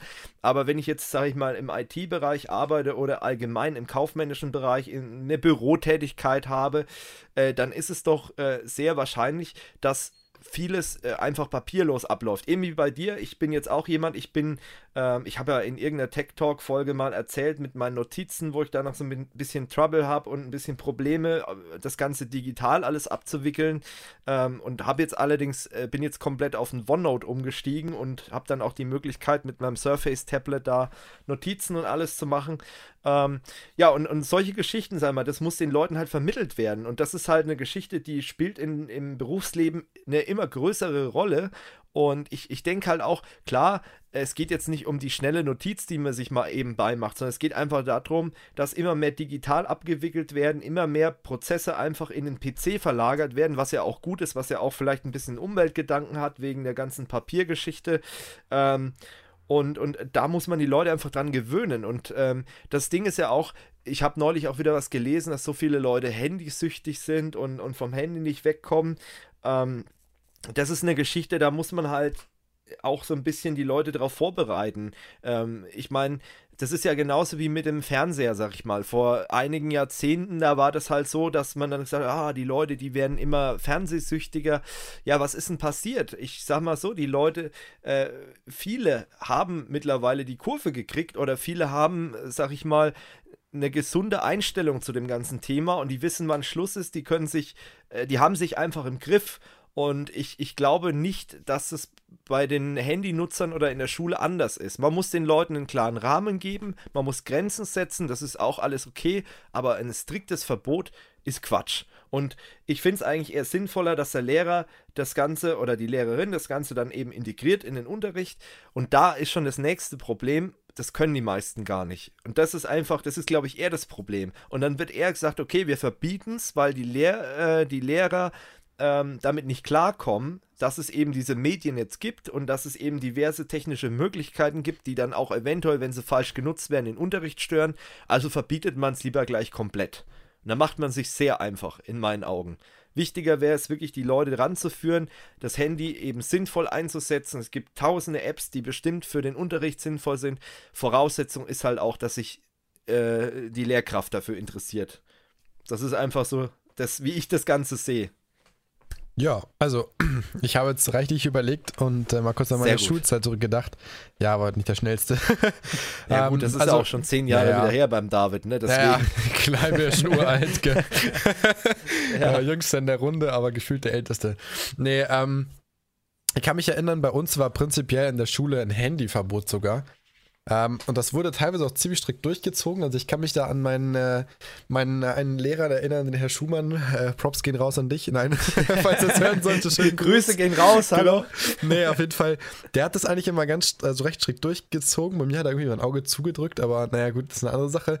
Ähm, ich bin der Meinung, dieses also ich halte von so typischen Verbot, ja, also prinzipiell, ne, das böse Handy verbieten, das zahle ich sowieso nichts. Wir hatten, man, das sollte ich gemerkt, es gab ähm, Lehrer, mit dem ich heute auch noch Kontakt habe, dem Herrn Neumerker. Kann auch, es könnte sogar sein, dass der vielleicht sogar zuhört, der liest ähm, ab und zu mal die Posts auf Facebook. Ähm, der hat seinen Unterricht immer wieder auch mit Tablet, mit Handy gestaltet. Lustigerweise, wir haben dann so ähm, in Geografie hatten wir den, haben wir so Spiele gespielt eben, wo man dann ähm, jeder auf der Handy-App eben raten konnte, wo welches Land ist und so Sachen. Immer wieder, wir haben auch mal Quizduell gespielt, einfach wenn wir, wenn wir mal Lehrzeiten hatten. Muss ich echt sagen, war eine coole Sache. Und dann hast du halt so die Lehrer gehabt, die absolut natürlich dagegen sind. Die haben das Ding sofort einkassiert und gemeint, naja, wir können es jetzt eine Woche behalten und lauter so ein Scheiß. Hm. Ich halte davon einfach gar nichts. Ich muss sagen, ähm, wie, wie, vielleicht in den, in den niedrigeren Stufen, ja, fünfte, sechste, siebte oder so. Ich denke, es ist halt immer wieder wie, wie ihr auch schon gesagt habt, das Thema ist halt nicht mehr wegzudenken und man muss da einfach irgendwie rangehen, die, die Leute da ranführen, ja, oder die Kinder da ranführen, dieses Verständnis auch einfach schulen. Ich kann mich da, glaube ich, vage erinnern, hat der, der dunkle Parabelritter, der Alexander Prinz, hat doch, glaube ich, sehr, macht er, glaube ich, auch gerade ein Studium zum Lehramt, Lehramt ja, genau. Ja, und er hat ja auch gemeint, er sagt, ich, ich, bin mir nicht sicher, ich glaube, er hat sogar schon ein Unterrichtsprojekt gemacht oder er hat ja auch schon mal erzählt, wie das ist, wenn die Schüler das rausbekommen. Und ich denke, das ist halt auch einfach viel wichtiger, wie ihr auch schon gesagt habt, dass man einfach Leute daran führt, dass man ein Projekt macht. Ich kann mich erinnern, bei uns gab es damals so einen Elterntag, irgendwie abends, ja, und Facebook ist so gefährlich, ja, was bringt das den Eltern? Dann sagen sich die Kinder, die interessiert feuchten Käse. Da sollte man lieber mal sagen, hey, es gibt sowas wie Projektwochen, da macht man dann halt mal an ein oder zwei Tagen, bearbeitet man solche Themen. Wie sollte man keine Ahnung, sich präsentieren oder auf Facebook, da wo soll man aufpassen? Das bringt doch viel genau. mehr, den Leuten diese, direktes zu zeigen. Diese Schwarz-Weiß-Thematik, das ist halt auch das, was mich aufregt. Facebook ist böse. So, die ja. Eltern mit ihrem gefährlichen Halbwissen, nichts gegen Eltern. Ja, aber die wissen halt selber zwei, nichts, ne? aber ähm, das, das Ding ist halt, die, die gehen halt in so, so eine ähm, Vorstellung, in so eine Präsentation rein, verstehen nur die Hälfte, gehen mit diesem gefährlichen Halbwissen nach Hause und sagen, so Sohn, du darfst jetzt nicht mehr auf Facebook. Ja, Oder genau. Internet gibt es jetzt gar nicht mehr. Und das ist halt auch die falsche Einstellung. Genauso ist es halt eben auch falsch zu sagen, okay, hier, äh, Achtjähriger, setz dich mal hin an den PC und mach, was du willst im Internet. Genau das ist auch falsch. Und äh, das gleiche gilt auch für Smartphone. Und ja. Deswegen, da ist der gesunde Mittelweg. Und das ist halt wirklich äh, heutzutage echt irgendwie in, in vielen Bereichen schwierig, so einen Mittelweg zu finden. Aber das ist oftmals, denke ich mal, die beste Lösung. Einfach zu sagen, okay, und was ich äh, aus meiner Schulzeit ist natürlich noch ein bisschen länger her als bei David. Ähm, damals war halt Smartphone jetzt noch nicht so das Thema, aber bei uns war natürlich auch klar Digitalisierung schon ein bisschen das Thema, aber auch nur, weil mein äh, Lehrer in, in Abschlussjahrgängen ähm, also der, der, hat dann wirklich auch ein Fable dafür gehabt. Der hat da, da Spaß dran. Der hat viel mit, sehr, sehr viel mit, mit PowerPoint gearbeitet. Der hat nicht wie andere Lehrer, dass er mit 10.000 Aktenordner reinkam in Unterricht, sondern der hat einen USB-Stick und sein Notebook dabei gehabt und dann hat er eben mit uns zum Beispiel Matheunterricht eben auch über PowerPoint gemacht, hatte da seine Aufgaben, hat das, da steckt jede Menge Arbeit dahinter. Das Ganze, da, er hat zu uns mal gesagt, also da gab es nichts äh, Vorgegebenes. Ich meine, das ist äh, mittlerweile auch schon wieder fast zehn Jahre her. Oh Gott, ich werde alt. Ähm, aber da gab es halt nichts Fertiges. Das heißt also, er musste sich selber hinsetzen mit seinen Büchern und hat dann eben diese PowerPoint-Präsentation mit den Aufgaben, teilweise auch Selbstaufgaben, die irgendwas mit unserer Klasse zu tun hatten, äh, die hat er sich ausgedacht und hat die dann eben in die PowerPoint gegossen und hat damit den Unterricht gestaltet. War ein super Unterricht, muss ich wirklich sagen. Und äh, Props, gehen, Props gehen auch daraus an den Herrn Fehn. Ähm, aber das war wirklich ein guter Unterricht. Das war wirklich mhm. super und ähm, er hat auch viel wirklich digital gemacht und, und äh, die, diese Medien damals, die halt damals natürlich Smartphone war jetzt nicht noch, noch nicht so verbreitet, gab natürlich schon ein paar Leute in der Klasse, die sowas hatten, ähm, aber der hat sowas halt eingebunden, allein den PC, das Internet, den Beamer und ich möchte nicht wissen, in wie vielen Schulen äh, immer noch wirklich mit Kreide an der Tafel oder unterrichtet wird. Ne? Oder Overhead-Projektor mit Folien oder so. Das gab es bei uns auch kein Thema, weil äh, das geht halt teilweise nicht ohne. Aber du hattest halt dann immer diese, diese Medien, äh, die, die halt einfach das ergänzt haben. Und ich denke, das ist auch so ein Ding, was ein Smartphone sein kann. Einfach eine sinnvolle Ergänzung zu den bisherigen klassischen Mitteln, wie man in den Schulen unterrichtet. Ja. Und genau. Das ist einfach so der Punkt. Aber da gibt es viele Meinungen dazu bei uns. Ich glaube, wir sind uns so mehr oder weniger alle einer Meinung gerade. Aber äh, wie gesagt, Ja. Genau. Ja, ich wollte von eben noch einhaken, weil du mich da unterbrochen hattest, aber kein Problem. Äh, zum, zum Kontrastbeispiel, wie gesagt, gut, ich bin ja in einer IT-Berufsschule, ja, das sollte dann vielleicht auch anders sein, aber ich finde das eigentlich echt gut. Bei uns sagen, ist jetzt das Handy nicht verboten oder so. Ich meine, du kannst die ganze Zeit auch das Handy in der Hand haben, bist halt selber schuld. Ich sag halt mal, in der Berufsschule, in dem Alter solltest du eigentlich so weit sein, zu wissen, hey, da geht es um deinen Lebensweg, ne? Ähm, aber bei uns ist das eigentlich alles nur noch digital. Wir machen alles über Beamer, über Laptop. Es gibt, klar gibt es auch Arbeitsblätter oder so. Das ist schon, schon logisch. Muss man mal Sachen auf Papier machen. Ja, aber es läuft halt alles so ab. Du kannst auch im Handy was raussuchen, recherchieren. Wenn das WLAN in der Schule funktionieren würde, das ist jetzt mal die andere Sache. Aber ähm, auch in der Oberstufe war es für uns halt auch recht frei. Und wie gesagt, dieses strikte Verbieten bringt eh überhaupt nichts. Ich meine, Verbote sind da, um gebrochen zu werden, sag ich mal, ne? Es ist, Ja, es ist also eh ich meistens mein, so. Das Wer, ist wen ja, interessiert das denn? Welchen, welchen, welchen Jugendlichen interessiert es denn heute fast überhaupt noch, ob ein Lehrer was sagt? Die meisten interessiert es ja gar Ja. nicht mehr. Es ist leider wirklich so. Du, Und musst, dann bringt auch dieses Verbot nichts mehr. du musst dir dann auch dazu sagen, in Anführungszeichen sowas harmloses wie ein Handyverbot. Ja. Das, Ja, richtig. das ist jetzt auch nicht so, äh, keine Ahnung, äh, was klar ist, dass du jetzt halt irgendwie ein Messer oder was an die Schule mitbringst. ja, logisch. ja. Ähm, aber ja, es, äh, das sind eher so Verbote, wo man dann sagt, ey, guck dir mal die, die Alten an. Die haben ja eh keinen Plan von dem, was wir machen. Ja. Ja. ja, ich glaube, da, da sinkt auch der Respekt dadurch, dass eben die Schüler merken, der Lehrer hat überhaupt keine Ahnung, wovon er da redet vorne. Wenn er irgendwie über Smartphones redet oder so, da überrunden natürlich die, äh, die Schüler zehnfach die Lehrkräfte mittlerweile, was das Wissen angeht. Und das ist halt auch echt schwierig für die Lehrer, das dann, das sehe ich auch ein. Also es ist jetzt nicht so, dass ich sage, ja, äh, so, ein, so ein Lehrer, der jetzt, was weiß ich, fast auf die Rente zugeht, den nochmal diesen digitalen Input zu schaffen, der vielleicht noch zu Hause mit der Schreibmaschine die Schulaufgaben tippt, den nochmal, sag ich mal, dahin zu führen, dass er diese Medienkompetenz mitbringt und die dann auch den Schülern vermitteln kann, ist, glaube ich, extrem schwierig. Das, Ja. das wird, also Das da muss man realistisch denken. Das stimmt, ja. Ähm, genau, und da verstehe ich auch die Lehrer teilweise. Also das, das darf man auch nicht schwarz-weiß sehen, aber ähm, ich finde es halt einfach schwierig, ähm, dass solche Leute dann eben an den Schulen unterrichten. Auf der anderen Seite, wenn man sich jetzt so in den Medien mal anguckt, wir müssen froh sein, dass wir überhaupt noch Lehrer haben an den Schulen. Also, und das ist ja eindeutig auch wieder ein politisches Versagen, dass eben äh, jetzt auf einmal sich alle hinstellen und sagen, oh, wir haben ja keine Lehrer. Aber ist ja nicht so, dass man das sechs Jahre vorher weiß, dass eben, wenn jemand geboren wird, dass er dann auch irgendwann mal äh, eingeschult wird, ne?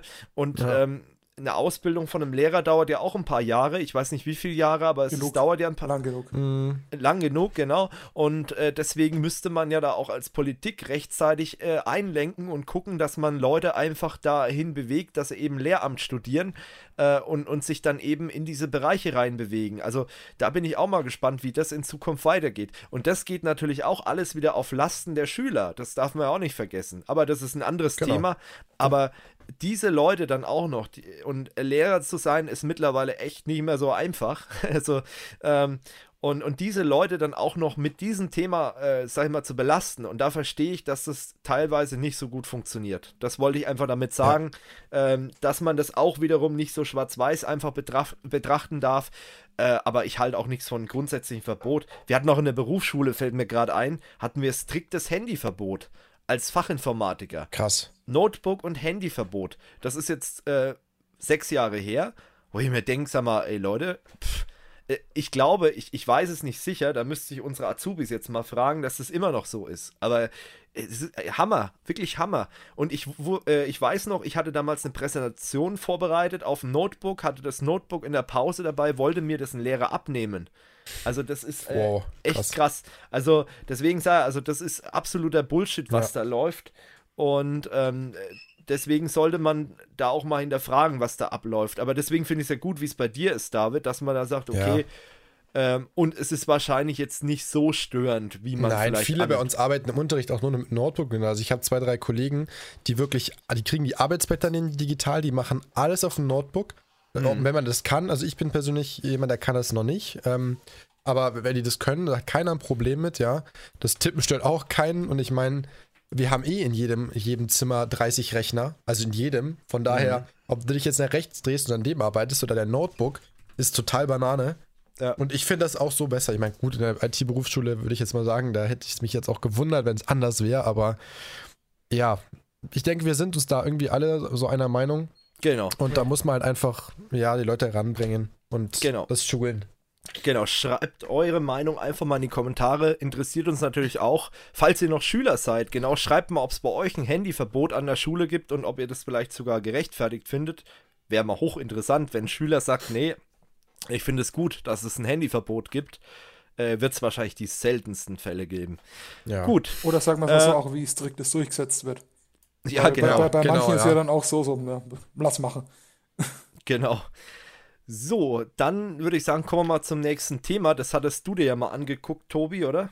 Ähm, ich habe jetzt zwar erstmal nichts von gewusst, dass ich das mir angeguckt habe, aber ich habe mir jetzt mal, ich, ich, ich habe jetzt gesehen und ich habe mir es dann mal angeguckt. Das, Also ja. also ja.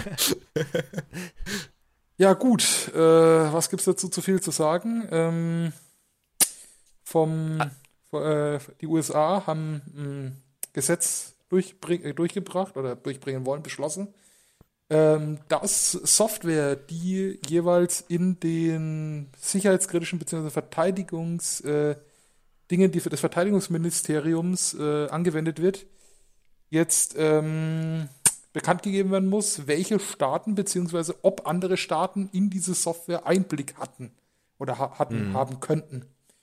Ja. Ähm, Also ja. diese sogenannten Code Reviews, das gibt es ja äh, schon länger, sag ich mal, das auch ähm, Thema letztes Jahr war es, glaube ich. Da habe ich auch auf der ITSA in den Interviews die Hersteller dazu befragt, also die, die IT-Security-Hersteller, die wir interviewt haben, wie zum Beispiel Sophos, äh, F-Secure und ähm, was war das andere? Weiß ich jetzt schon gar nicht mehr. Aber die habe ich auf jeden Fall dazu interviewt, was, äh, wie die damit umgehen, eben, dass Staaten sagen, hey, wir wollen mal in eure Software reingucken. Symantec, die man ja von Norton Antivirus zum Beispiel kennt, ähm, die haben sich mittlerweile dagegen verweigert und haben gesagt, wir wollen diese Code Reviews nicht mehr haben. Wir wollen unsere ähm, Regierung nicht mehr äh, Einblick in unsere äh, Malware Protection geben. Das hat ja auch den Hintergrund, äh, dass eventuell da auch Industriespionage durchgeführt wird oder ähm, ja, sag ich mal, der, der Schutz natürlich von so einer, von so einem, von so einer Software auch sinkt, wenn äh, Leute genau wissen, wie die Software funktioniert, ne, von außen gesehen. Ähm, und, und das ist eben da genau der Punkt. Und äh, da verstehe ich schon, dass da ein bisschen Unmut da ist. Und das war jetzt nur im, was heißt nur, aber das war jetzt im, im, äh, in der Malware Protection. Da gibt es ja noch ganz andere Systeme, äh, die da eingesetzt werden. Man denke nur mal an Überwachungstechnik irgendwo, die Anomalien erkennen, die zum Beispiel jetzt auch in Deutschland im Einsatz Videoüberwachung auswerten oder solche Geschichten, voll, völlig automatisch. Äh, und, und wenn man da dann immer irgendwelche Code-Reviews haben möchte oder so, das kann unter Umständen auch äh, sehr kritisch sein. Und vor allem, man muss ja überlegen, diese Daten liegen ja dann, sag ich mal, bei der Regierung. Und das weckt natürlich auch Begehrlichkeiten für Industriespionage. Das ist ein zentraler Punkt, wo irgendwelche, äh, wo der Quellcode von mehreren Firmen dann liegt. Das ist schon sehr begehrt, würde ich mal sagen. Ja. Ja. Und es hört ja nicht, wie du gemeint hast, nur bei, bei äh, den ganzen Sachen jetzt äh, Datenauswertung auf. Ähm, einfach mal einen Steuercode für, für Flugzeuge, Fahrzeuge. Das ist ja, Ja. auch alles äh, sicherheitskritische Sachen. Also äh, ich- Richtig. ich, Oder ich, Energieversorger. Ich würde äh, mir jetzt mit einem komischeren Gefühl in den Airbus einsteigen, wenn ich da wüsste, dass da ähm, die, die Firmen oder die, die, die Codes äh, öffentlich zugänglich sind. Zumal es ja vor, vor ein paar Jahren auch äh, einen Fall gab, wo Whitehead-Hacker übers äh, Flugzeug, WLAN, glaube ich, war das, auf alle Techniken zugreifen konnten. Mhm. Ja, das stimmt. Das gab, war auch schon wieder ein bisschen her, aber das gab es auch. Ähm, und da ist halt, wahrscheinlich gibt es jetzt wieder von Leuten das Argument, ja, Open Source Software ist doch so viel sicherer als Closed Source Software. Das haben wir letztens gemerkt mit den, äh, was war das? Äh, hier Krankenhaus. Äh, da gab es doch jetzt auch letztens wieder so ein Breach, wo doch äh, hochkritische Geräte, irgendwie so EKG, was auch was Das es da ist, gibt. Das ist bei den Security Fails mit dabei. ah, genau. Genau, das kommt dann noch später im Podcast. Ja, genau, das ist zum Beispiel ein Punkt. Oder äh, ich sag mal so, die sind beide, geben die sich wahrscheinlich nicht viel. Ähm, aber bei Open Source sieht man ja auch sehr oft, dass trotzdem, dass der Quellcode offen ist, die Sachen mittlerweile so komplex sind. Nehmen wir mal diese Heartbleed-Lücken zum Beispiel. vom SSL oder ähm, irgendwelche ähm, Lücken, die halt im Kernel von, von Linux sind, die dann erst trotzdem, äh, trotz des Open Source äh, Codes, erst nach ähm, zig Jahren entdeckt werden, einfach weil das so komplex ist. Die Systeme, die sind so umfangreich, dass eigentlich niemand mehr so den kompletten Überblick haben kann über alles. Und äh, weiß ich nicht, ob das da besser ist, Closed Source Software zu haben oder, oder ja. Open Source. Das ist eben so die Geschichte. Und man muss natürlich auch sehen, dass diese großen Unternehmen oder diese, diese Hersteller, die eben so kritische Software entwickeln, natürlich auch eine gewisse ähm, Verantwortung tragen und ähm, in Deutschland zumindest, wenn, wenn so ein Hersteller existiert, dann zählt er unter den Kritis-Unternehmen. Das heißt also, er muss sich auch zertifizieren lassen und regelmäßig testen lassen auf solche Lücken. Das heißt also, es finden ja dann auch regelmäßige Reviews statt, die eben von Security-Forschern ähm, durchgeführt werden und ich könnte mir vorstellen, dass dadurch auch einiges ans Licht mhm. kommt. Und ich weiß nicht, also man kann es wahrscheinlich schlecht sagen, was ist besser, Closed Source oder Open Source, aber äh, grundsätzlich ist es immer nicht so gut, wenn eine zentrale Stelle äh, auf zig Hersteller zugreift und dann den Code vielleicht auch noch lokal irgendwo vorhält. Und wenn diese Stelle geknackt wird, naja, dann hat der Angreifer eben von mehreren Herstellern äh, den Code und, und kann dann dementsprechend auch äh, Exploits auf diese Produkte loslassen. Also das ist dann wieder eine andere Geschichte. Gut. Dann kommen wir zum nächsten Thema, würde ich mal sagen. Wir müssen ein bisschen Gas geben. Wir haben jetzt hier schon fast Halbzeit von unserer Zeit. ähm, meine Stimme ist schon fast weg, weil ich Trink hatte. Mal einen Schluck hier. Habe ich auch schon gemacht, ja. aber das ist. Äh, ich hatte gestern schon den anderen Podcast aufgenommen und dadurch kommt es so ein bisschen. Ähm, ja, Airbnb ist zehn Jahre alt geworden. Ich weiß nicht, ob ihr die Plattform kennt. Ähm, für die Zuschauer nochmal ganz kurz, was ist Airbnb? Das ist einfach eine Plattform, wo eben zum einen Ferienwohnungen vermittelt werden, aber auch einzelne Zimmer oder Schlafgelegenheiten bei, bei fremden Leuten die steht auch immer wieder in der Kritik natürlich, weil es gibt mittlerweile Viertel, gerade in New York gibt es ein ganzes Viertel, wo nur noch Airbnb-Wohnungen sind. Und auch, ich glaube, auch München kämpft, glaube ich, mittlerweile gegen Airbnb und Berlin hat, glaube ich, auch gewisse Beschränkungen mittlerweile ausgesprochen. Ähm, weil es halt wirklich viele Leute gibt. Und ich muss auch ganz ehrlich sagen, ich meine, äh, bei dir weiß ich es ja auch, David, du hast ja, dadurch, dass du eben mit uns in Airbnb warst, wir haben ja auch schon öfter das Airbnb genutzt. Ja. Ähm, und ich war eigentlich bisher immer recht zufrieden. Und ähm, es ist aber teilweise echt kurios, was du da erlebst, ähm, im Hinblick auf, was da vermietet wird auch. Das ne? stimmt, also, ja. also äh, da kann man auch Stories erzählen. Ich weiß nicht, Tobi, hast du mal äh, Airbnb benutzt? Kennst nee. du die Plattform überhaupt? Ähm, also mir, mir sagt der Name was, aber ähm, persönlich habe ich, okay. Dann, hab ich dann meistens über andere Sachen, wenn ich mal irgendwo einen ja, Fünf-Sterne-Hotels, ne? Ja, na, klar, freilich. Room Service, Kaviar mit, äh, mit, Champagner. Mit, mit, mit, Champagner und Whisky ans Bett. Also un, genau. unter dem ganzen Zeug fange ich gar nicht das an. Der nimmt immer gleich die Präsidenten-Suite. Also was anderes kommt gar nicht in die Tüte. Diktatoren-Suite. Ähm, Diktatoren-Suite. Diktatoren-Suite. ähm, Nee, da gibt es halt so, so Sachen, die halt einen auch immer wieder ähm, zu denken geben. Da geht schon das mhm. Bier gerade auf. Ähm, ja, klar. Was ich ja ganz interessant fand, ähm, war die Geschichte, ich war 2014, war das glaube ich, auf der, auf der Cebit, der lacht da schon, der weiß noch gar nicht, was kommt, auf, auf der Cebit in Hannover, oder ich glaube, ich habe es dir erzählt, ich weiß nicht, ich war mit Georg auf der Cebit in Hannover ähm, und wir hatten eben Nee, ich war nicht mit Georg, ich war allein auf der mhm. Cebit, so war das. Und ich hatte da eben ein Airbnb angemietet, das war auch eine kurzfristige Geschichte. Und ähm, ich komme dann dahin. Erstens mal war es halt wirklich ein sehr komisches Viertel gewesen. Also ich sag mal so, da war, es war eine Sozialwohnbau, war das. Das war schon mal so der erste Punkt, wo ich, okay. Dann klingel ich dort, macht so eine ältere Frau, bestimmt so 80 auf oder so. Und ich habe zuerst gedacht, das wäre, weil die ich habe echt ohne Scheiß gedacht, äh, das ist die Putzfrau oder irgendwie sowas, ne? Und weil die dann zu mir gesagt hat, ja, ich räume nur schnell noch da so ein paar Sachen weg und dann, äh, dann können wir, dann äh, kriegen sie den Schlüssel und dann hau ich ab. Ich dachte, hä, what the fuck? Okay, alles klar. Ja, ich hab's ich setze mich hier mal auf die Couch.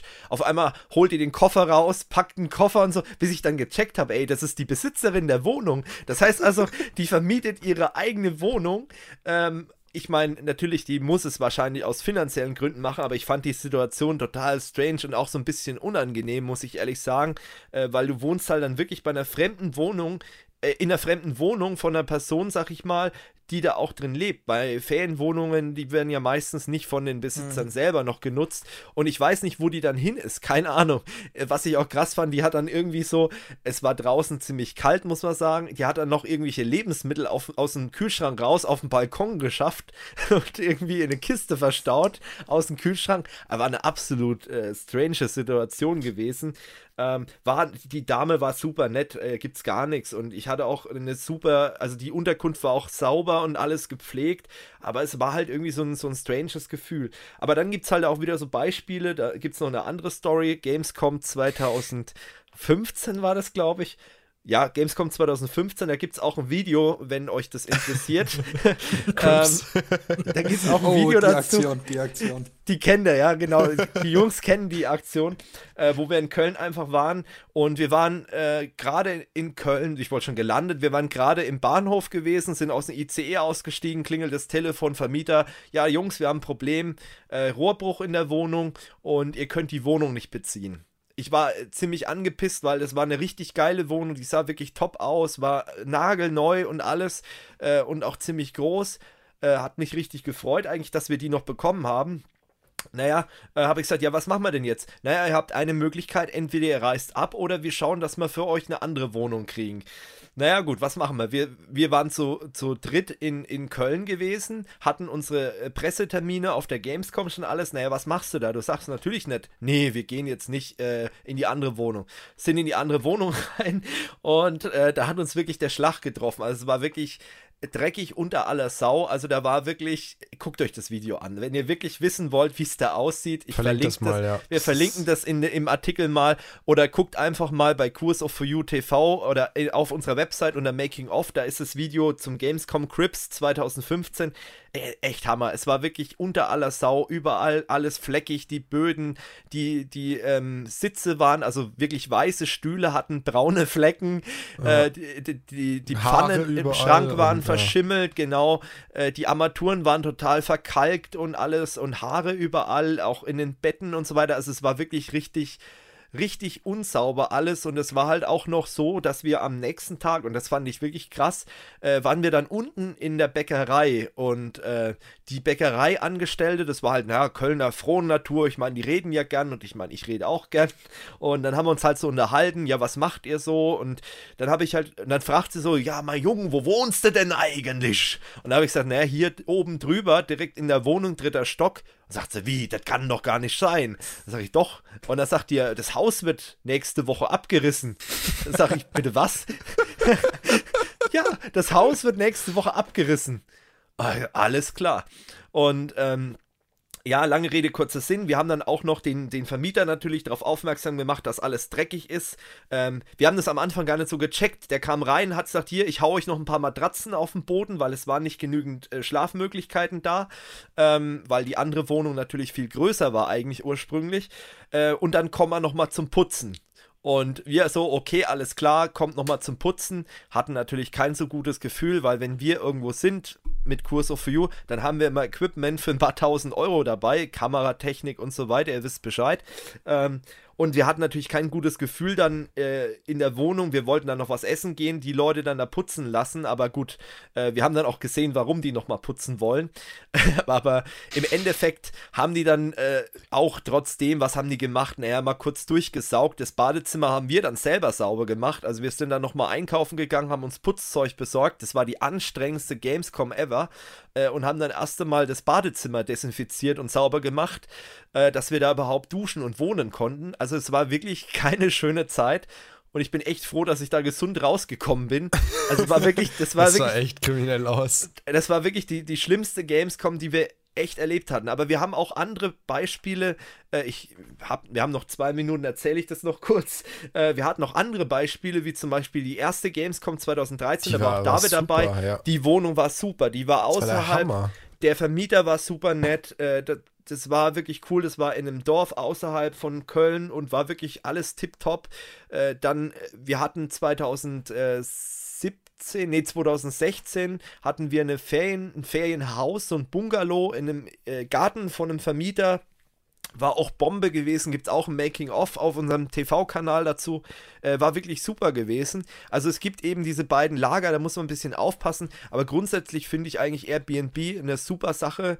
Äh, und dann kann man echt äh, sagen, Happy Birthday Airbnb und mal gucken, wie das weitergeht. Ich bin echt gespannt, weil es gibt halt immer mehr Städte, die das versuchen einzuschränken, äh, was schade ist, was man aber auch irgendwie so ein bisschen versteht, weil natürlich, und den Eindruck, den gewinne ich immer wieder, äh, dass ich so den Eindruck habe, irgendwie ist das Gewerbe nicht so ganz angemeldet. Weil wenn du Airbnb machst, musst du das natürlich vorher anmelden. Und da gibt es natürlich auch gesetzliche Regelungen, dass die Wohnung natürlich, äh, ja, die darfst du nur also erstmal darfst du nicht jede Wohnung vermieten und du darfst auch nur eine gewisse Anzahl an Tagen im Jahr diese Wohnung vermieten oder Untermieter an Untermieter weitervermieten und du musst es natürlich mit deinem Vermieter wiederum abklären. Und diesen Eindruck, den hat man bei vielen äh, Wohnungen, die man da nimmt, irgendwie nicht, dass es alles so, alles mit rechten Dingen zugeht, also wirklich zu 100% seriös abläuft. Ähm, ich muss sagen, bei den Wohnungen, die so top waren, also die wirklich, wo man gesagt hat, überdurchschnittlich sauber waren und alles, da lief alles sehr seriös ab. Also, wo dann auch wirklich, äh, du hast dann auch eine Rechnung ausgestellt bekommen und Quittung und so weiter.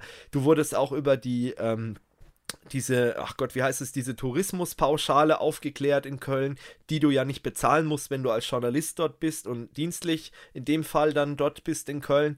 Ähm, und, und so weiter. Aber das haben eben nicht alle gemacht. Und das ist halt eben so eine Geschichte. Naja.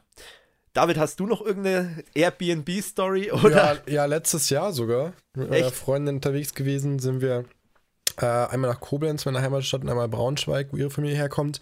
Koblenz war top. Wir hatten eine mega geile Ferienwohnung direkt am Rhein, konnten auf die Jan Breitschein rüberblicken. Es war Bombe. Ähm, das Bad war ein Tanzsaal, ohne Scheiße, es war 20 Quadratmeter groß, keine Ahnung. Es war halt ein Altbau, lustigerweise. Im Nebenhaus ist meine Tante geboren damals. Ähm, aber keine lustige Sache. Und dann sind wir nach Braunschweig und super gefreut. Bank, äh, Zugkarten, alles war gebucht, war alles super. Dann kommen wir da hin, in die Wohnung rein. Und so, hä, was ist denn los? Steht da dreckiges Geschirr rum, die Toilette mm. war dreckig, irgendwie, die, die, das Bett waren einfach Europaletten, total komisch zusammengestockt. Da hingen an der Seite die Schrauben raus und irgendwie stand alles Sehr ab geil. und weiß ich nicht. Alles war so ganz komisch, so eine uralte Couch, so, weiß nicht, so 50er Jahre in so einem Kackbraun oder Grau. Richtig eklig. Richtig das Teil. Da stand, ja, da stand so ein, weiß nicht, so ein, wie so ein Umzugstisch, weißt du, was oh, halt so ein schäbiger Holztisch in der Mitte vom Raum. Und es war einfach ganz, ganz komisch und alles dreckig und staubig und weiß ich nicht, im, Kaffeemaschine war noch benutzt und alles. Und da habe ich gedacht, oh Gott, scheiße, also da kannst du, konntest du nicht drin pennen haben wir uns bei Airbnb gemeldet, beziehungsweise die Vermieter haben wir nicht erreicht. Dann haben die gesagt, ja, dann schicken Sie uns bitte Bilder. Habe ich von allen Bilder gemacht, ja. Dann sagen die, ja, wir sehen da jetzt kein Problem. Da habe ich mich erstmal geärgert. Ich so, wollt ihr mich jetzt verarschen oder was? Die Bude ist ein einziges Drecksloch. Deswegen haben wir auch ja. damals den Film gemacht, weil wir gesagt haben, eigentlich war der Film nie für die Öffentlichkeit gedacht, sondern eigentlich um das zu dokumentieren. Ja. Aber den haben wir dann doch veröffentlicht. Ja, also auf jeden Fall war, war echt strange. Und dann haben wir dann den Vermieter erreicht und dann hat der, das hat sich dann auch aufgeklärt, der, ähm, der hat in ganz Deutschland anscheinend irgendwie Wohnungen, die er vermietet und der lässt halt da dann Putzleute halt durchgehen und anscheinend haben die dort nicht richtig geputzt oder generell gar nicht geputzt. Ich meine, gut, die Bude war jetzt mhm. nicht im besten Zustand, der Preis war okay. Da, wenn sie sauber gewesen wäre, hätte ich gesagt, okay. Aber anscheinend hat niemand geputzt und der hat auch gesagt, anstandslos, hey, kein Thema, ihr kriegt das Geld zurück, wenn ihr wollt, Sehr könnt gut. ihr trotzdem die Nacht drin bleiben. Ist nochmal ja. alles gut gegangen. Aber also wir haben dann gesagt, nee, danke, weil wir wollen die Bude nicht selber putzen. Das Demnach. erlebt man aber auch relativ häufig, dass da große Firmen dann dahinter ja. stehen oder Agenturen, weil Airbnb war ja eigentlich früher ursprünglich mal gedacht, dass man gesagt hat, okay, Privatleute stellen für Privatleute genau, ja. irgendwelche Schlafmöglichkeiten zur Verfügung auch so ein bisschen dieses Couchsurfing-Modell, was ich selbst noch nie gemacht habe, dass man eben nur auf einer Couch bei jemandem pennt, den man noch vorher noch nie gekannt hat oder gesehen hat in der fremden Stadt. Ähm, aber das hat sich mittlerweile auch sehr verkommerzialisiert und da stehen auch richtig große ja, Agenturen dahinter. Stimmt. Ja, wie gesagt, aber so ist das dann noch gut ausgegangen. Gut, wir mussten dann anderweitig zurückfahren und haben uns dann irgendwie, weil spontan Zugtickets zurück, irgendwie 300 Euro pro Person war dann noch ein bisschen krass. Ja. Dann sind wir dann mit Blablacar zurück, aber ja, war auf jeden Fall eine lustige Sache. Ja. ja, das war bei uns auch wirklich kurz davor. Also ich, ich weiß, ich habe noch äh, die, ich habe noch Georg und, und Felix im Ohr, die dann sagen hier, äh, ey komm, wenn es jetzt nicht besser wird, dann fahren wir echt heim, dann brechen wir die ganze Geschichte ab. Ja. Haben wir dann zum Glück doch nicht gemacht, das war dann trotzdem eine witzige Woche und das Elend hat zusammengeschweißt, sozusagen. äh, das war gleich eine Teambuilding-Maßnahme sozusagen, äh, Erlebnispark dann, aber das war echt heftig. Also das ist wirklich was, das habe ich noch so vor Augen. Was auch noch interessant war, das war aber in erster Linie eher positiv. Wir hatten eine Studentenbude 2015, glaube ich, zur CeBIT in Hannover. Die war wirklich direkt an der Messe.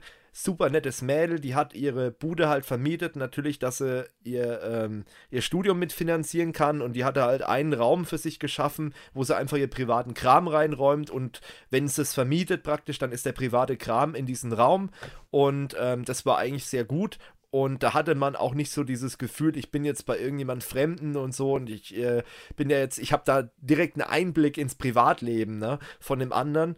Und ähm, zum Thema Privatleben bei dieser Oma, da hatte ich dann auch noch irgendwelche äh, Schreiben, die hat sie dann auf dem Tisch noch gehabt mit irgendwelchen Krebsgeschichten und so, wo ich gedacht, oha, also man hat da wirklich so viel Einblicke ins Privatleben bekommen, die wollte ich eigentlich gar nicht haben. Deswegen sage ich das jetzt mit dem Privatleben. Das fand ich bei dieser Studentin sehr angenehm, dass es eben so, so clean alles war. Ähm, was allerdings leider nicht clean war, aber kann passieren, war die Kaffeemaschine. Also die Wohnung war wirklich tiptop sauber und am Morgen halt, klar, ITler, ne, Georg und ich erstmal kommen, bevor wir auf die Cebit gehen, erstmal einen schönen Kaffee machst du den, die Kaffeemaschine auf, erstmal schön, so richtig schöne weiße, pelzige Schicht kommt dir entgegen. Ja, die, die war halt total ja. verschimmelt, die Kaffeemaschine. Und das haben wir der Vermieterin dann auch geschrieben und die hat dann gemeint, ja, sorry, Jungs, soll ich was machen? Ich trinke keinen Kaffee, es trinken bei mir nur die Gäste Kaffee und da habe ich halt leider nicht nachgeschaut. Nee, war okay, dann haben wir eben auf der Messe einen Kaffee getrunken. Da kann man aber ähm, drüber hinwegsehen. Mal so richtig, Sachen, deswegen sage ich, also so war die Bude wirklich tipptopp. Äh, auch vom Internet her, das ist ja für uns auch immer ein ganz wichtiges Thema, wenn wir von der Messe berichten, dass das Internet passt. Wir hatten dort 100 Mbit, das war wirklich eine geile Geschichte und deswegen, also Leute, falls ihr Airbnb noch nicht benutzt habt, äh, ich kann eigentlich nicht ganz von abraten. Manchmal ist es echt nützlich, schaut halt auf die Bewertungen, das ist genauso wie bei eBay. Äh, manchmal kann man aber trotz der guten Bewertungen auch voll reintanzen. Ähm, aber grundsätzlich kann ich davon eigentlich echt nicht abraten. Das ist eine gute Alternative zu Hotels. Und was ich auch sehr geil finde, sowas habe ich allerdings noch nicht genutzt, äh, bin aber überlegen, es gibt manchmal auch so wirklich sehr spezielle Orte, wo man einfach übernachten kann. Zum Beispiel im Leuchtturm oder äh, irgendwo in, in einem großen Loft oder einer in Industriehalle oder irgendwas. Also wirklich sehr skurrile Orte, die einfach als, äh, als Wohnraum umgebaut wurden. Und da kann man echt coole Sachen entdecken, die auch bezahlbar sind, die teilweise aber natürlich ein bisschen teurer sind als so eine Standard 0815 Ferienwohnung, sag ich mal. Aber ganz ehrlich, in einem Leuchtturm mal zu wohnen oder zu übernachten, das, ist schon cool, Urlaub, das hat schon was, ne? Also, Auf jeden Fall. Und deswegen kann ich das nur empfehlen. Gut, dann würde ich sagen, gehen wir mal zum nächsten Thema. Das hast du dir ja angeguckt, David. Genau, und zwar geht es darum, ähm, dass der Crypto Messenger Threema ähm, nun eine neue Funktion, eine Broadcast-Funktion ausrollt. Mit der lassen sich dann zum Beispiel Newsletter oder äh, Kundenanfragen beantworten und Newsletter versenden. Ich denke, das kennen einige vielleicht schon irgendwie aus, aus WhatsApp, gibt es das ja auch so ähnlich. Oder mit Telegram. Solchen, genau, oder Telegram, genau, mit solchen ähm, Gruppen von Firmen dann eben oder mit, dem, mit der Kontakt-Kommunikationsschnittstelle. Und ähm, Genau, es soll wie gesagt möglich sein ähm, für zum Beispiel Kunden von Threema Work, steht das Ganze kostenlos zur Verfügung. Das ist ja quasi die, die Business-Variante, wo man äh, dann auch seine, sein ganzes Team darüber eben kommunizieren kann. Und ähm, ansonsten kann man das Ganze auch als eigenständiges Produkt erwerben. Und das Ganze soll so möglich sein, dass eben beliebig, man, man kann seine ja, seine Nachrichten an beliebig viele Empfänger versenden. Also man kann darüber zum Beispiel Newsletter verschicken, dass sie direkt im, ähm, im Messenger landen man kann, wie gesagt, Feeds äh, versenden, verschiedene Verteilerlisten. Es gibt außerdem Chatbots, die auch automatisiert ähm, antworten können. Und ähm, ja, das Ganze soll eben ja auch in diese interaktiven Informationsabfragesysteme mit, mit reindrehen. Und ja, schauen wir mal, was da rauskommt. Ich finde es eigentlich eine coole Sache, ja. prinzipiell. Auf jeden Und, Fall. Ähm, schauen wir mal, was daraus wird. Vor allem, es gibt ja auch eine API, das heißt, man könnte da theoretisch auch irgendwelche Systeme, sein, sein Monitoring jetzt mal für IT-Systeme oder für IT-Firmen äh, gesagt, könnte man das Monitoring von seinen Servern anbinden und die würden dann eben Meldungen an die Mitarbeiter schicken und äh, vielleicht nur kurz als Background-Information, wir bei Kurs O4U, wir verwenden auch Streamer. Wir sind vor ich glaube, mittlerweile schon fast ein Jahr irgendwie drauf mhm. umgestiegen, weil halt eben so, klar, man muss als Unternehmen oder als Organisation sich auch irgendwie, äh, ja, möglichst schnell kommunizieren können. E-Mail ist dafür definitiv die falsche Variante und als Projekt, das sich sehr viel oder auch als Unternehmen, das sich mit IT-Sicherheit beschäftigt, da kann man natürlich kein WhatsApp benutzen. ähm, und, und deswegen haben wir uns dann irgendwann mal für Streamer entschieden, ein K.O.-Kriterium war unter anderem auch, dass man Streamer auch am PC benutzen kann, ähnlich wie bei WhatsApp mit WhatsApp Web. Und äh, deswegen sind wir damals dann eben auf Streamer gegangen. Gut, dann, ich glaube, das nächste Thema hast du dir auch gepickt. Ja, warte, mal kurz nachschauen, aber ich denke schon. Ja, genau, genau. In der Liste, ja. Ja, bevor wir gleich bei den Messengern sind, gehen wir gleich weiter zum äh, grünen Riesen, zu WhatsApp. Und ähm, ja, jetzt wird Geld verdienen. Schöne Überschrift. Ähm, und zwar geht es darum, äh, WhatsApp war ja ursprünglich mal oder eigentlich immer werbefrei. Es gab früher mal eine kleine, kleine, äh, ja, kleine, na, wie heißt es? Kosten, genau. Also man hat früher mal bezahlt, 89 Cent pro Jahr, um ich WhatsApp nie zu nutzen. Bezahlt, ehrlich gesagt. Ja, gut, es gab zwischendrin mal, dann ist es wieder abgeschafft worden, als, als Facebook den Messenger aufgekauft hat. Genau. Ja, und äh, inzwischen möchte aber Facebook natürlich da auch noch ein bisschen was dran verdienen und deswegen soll ab 2019 ähm, Werbung auf WhatsApp geschaltet werden, im Sinne oder eben in der Funktion von diesem WhatsApp-Status, wie ich das verstanden habe. Und ähm, ja, schauen wir mal, was, was daraus kommt. Also ich finde das ja echt ziemlich scheiße, aber ich bin inzwischen eh dabei, von WhatsApp wegzukommen. Ähm, aber ich meine, das ist, war es mal ist fast schwierig. wieder klar, dass, ja genau, aber es war fast wieder klar, irgendwie, Facebook möchte natürlich noch mehr verdienen, Datenkrake, äh, kriegt noch nicht genug Geld in den Rachen geworfen, überall wird Werbung geschaltet. Ähm, dass es irgendwann auf WhatsApp kommt, war halt früher oder später fast klar. Hm. Und äh, mich persönlich kotzt sowas an. Ich persönlich zahle dann lieber eine Jahresgebühr, eine kleine, bevor ich Werbung bekomme, weil das ist einfach nur ultra genau. nervig. Oder bei Streamer Aber einmal bezahlen. Genau, ja. Nur als Tipp für euch, einmal bezahlen und dann so lange nutzen, wie ihr wollt. Also äh, das ist auch eine ganz schicke Geschichte eigentlich. Genau. Außer für Unternehmen, die müssen äh, monatlich ja. eine Gebühr bezahlen. Eine Schön. kleine allerdings. Und ich ich denke, mit der, mit der WhatsApp-Sache sind wir auch nicht alleine. Die ursprünglichen WhatsApp-Gründer halten auch absolut gar nichts davon. Aber die haben natürlich nichts mehr zu entscheiden, nachdem nee. Facebook das Ganze gekauft hat. Ja, ich glaube, die sehen auch, auch mittlerweile entspannt. Ich meine, die haben ja. so viel Schmerzensgeld bekommen, Ach, da kann man dann schon seine User verkaufen. ja, interessant ist übrigens noch, dass, äh, wo diese Information rauskam, ist der Aktienkurs äh, dramatisch gefallen. Mhm. Und äh, naja. ja, mal schauen. Ich lasse das mal so stehen, ne? Ja. Genau. Gut. Tobi, wolltest du noch was sagen? Oder? Nee, ich äh, habe eigentlich nur mit dem, äh, mit dem Aktienkurs äh, mal schauen. Also ja. Äh, sowas trifft ja dann trotzdem auch äh, da, wo es weh tut, will ich mal behaupten. Ja, denke ich. Ähm, Klar. Ja, äh, finde ich äh, Werbung in einem Messenger, ähm, wenn man es mal so sagt, äh, asozial. Interessant. ähm, ja. Ja. Bin auch absolut kein Fan von. Äh, bin, also benutze äh, WhatsApp auch eigentlich nur noch aus Gruppenzwang. Ja, ähm, genau, Dito. Und ich glaube, also wenn es dann mal irgendwann so weit ist, äh, werde ich dann Komisch. mal schauen, ob ich da ja. äh, nicht dann trotzdem ganz umsteige. Hm. Es ist komisch, also irgendwie, vielleicht liegt es auch so ein bisschen an unseren Freundes- und Bekanntenkreis, mhm. äh, in dem wir uns bewegen, aber ich höre von so vielen Leuten, und das sind natürlich, da braucht man nichts vorzumachen, hauptsächlich ITler, ja, den habe ich, äh, WhatsApp habe ich nur aus Gruppenzwang. Das ist eigentlich bei ITlern so der Standardsatz, es ist nie jemand dabei, der sagt, boah, weil das so ein geiles Produkt ist, oder äh, keine Ahnung, sondern einfach die meisten sagen, naja, weil es halt so weit verbreitet ist. Und ähm, wie gesagt, ich komme auch nicht von weg, es gibt gibt halt, wie gesagt, Leute, die, mit denen kann ich nur über WhatsApp kommunizieren, die haben nichts anderes äh, oder halt eben über auch Facebook Messenger. Ähm, aber so, sag ich mal, einmal natürlich bei uns, bei Kurs for You, wir machen das über Streamer. Ähm, und dann gibt es natürlich noch andere Möglichkeiten. Telegram ist auch noch interessant, ist übrigens kostenlos. Bei Telegram hat man das Problem wiederum, da weiß man nicht, wie die ihr Geld verdienen. Und das ist dann nochmal so, so eine andere Geschichte. Ähm, und dann gibt es noch Signal, ist zum Beispiel auch noch eine interessante Alternative. Und äh, das ist leider jetzt eingestampft worden, aber das habe ich schon fast vermutet. Signal. G-Data, nee, G-Data so, hatte einen eigenen schon. Messenger. Ja. Ähm, und das war so ein bisschen Rohrkrepierer. Das lag aber auch so ein bisschen daran, dass die es, glaube ich, eher als PR-Maßnahme genutzt haben. Ja, so ganz rund ist er irgendwie auch nicht gelaufen. Also Leider ich hatte immer wieder Probleme. Ich kann mich erinnern Ja. an Steffen in München. Wir haben versucht irgendwie auszutauschen. Das war so, glaube ich, so ähnlich wie bei Threema mit den Codes und so. Genau, aber es, Es hat die nie ganze Zeit nicht hingehauen. Das ist Ja. schade eigentlich, aber Ja, es wäre halt die Chance gewesen, sowas in Deutschland zu etablieren von einem Hersteller, wo man weiß, okay, äh, der setzt sich einmal für IT-Security ein, aber auch für Datenschutz.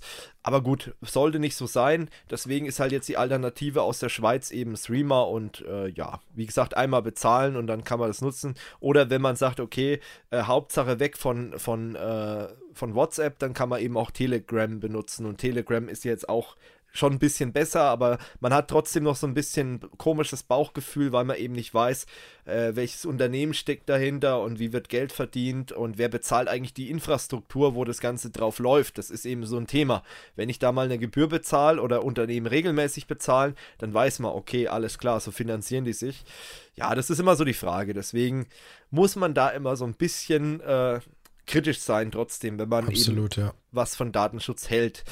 Gut, dann würde ich Wunderbar. sagen, gehen wir doch mal ins nächste Thema. Das Ich, das ist ein ich. schönes Netz für dich. Schönes Netz. Netz. Schönes Thema, aber Netz passt ja. ja, genau. Ähm, das wollte ich einfach mal ansprechen, weil ich das auch hochinteressant fand. Das habe ich jetzt in der letzten CT bei den Kollegen von der CT tatsächlich in einem großen Heftartikel gelesen.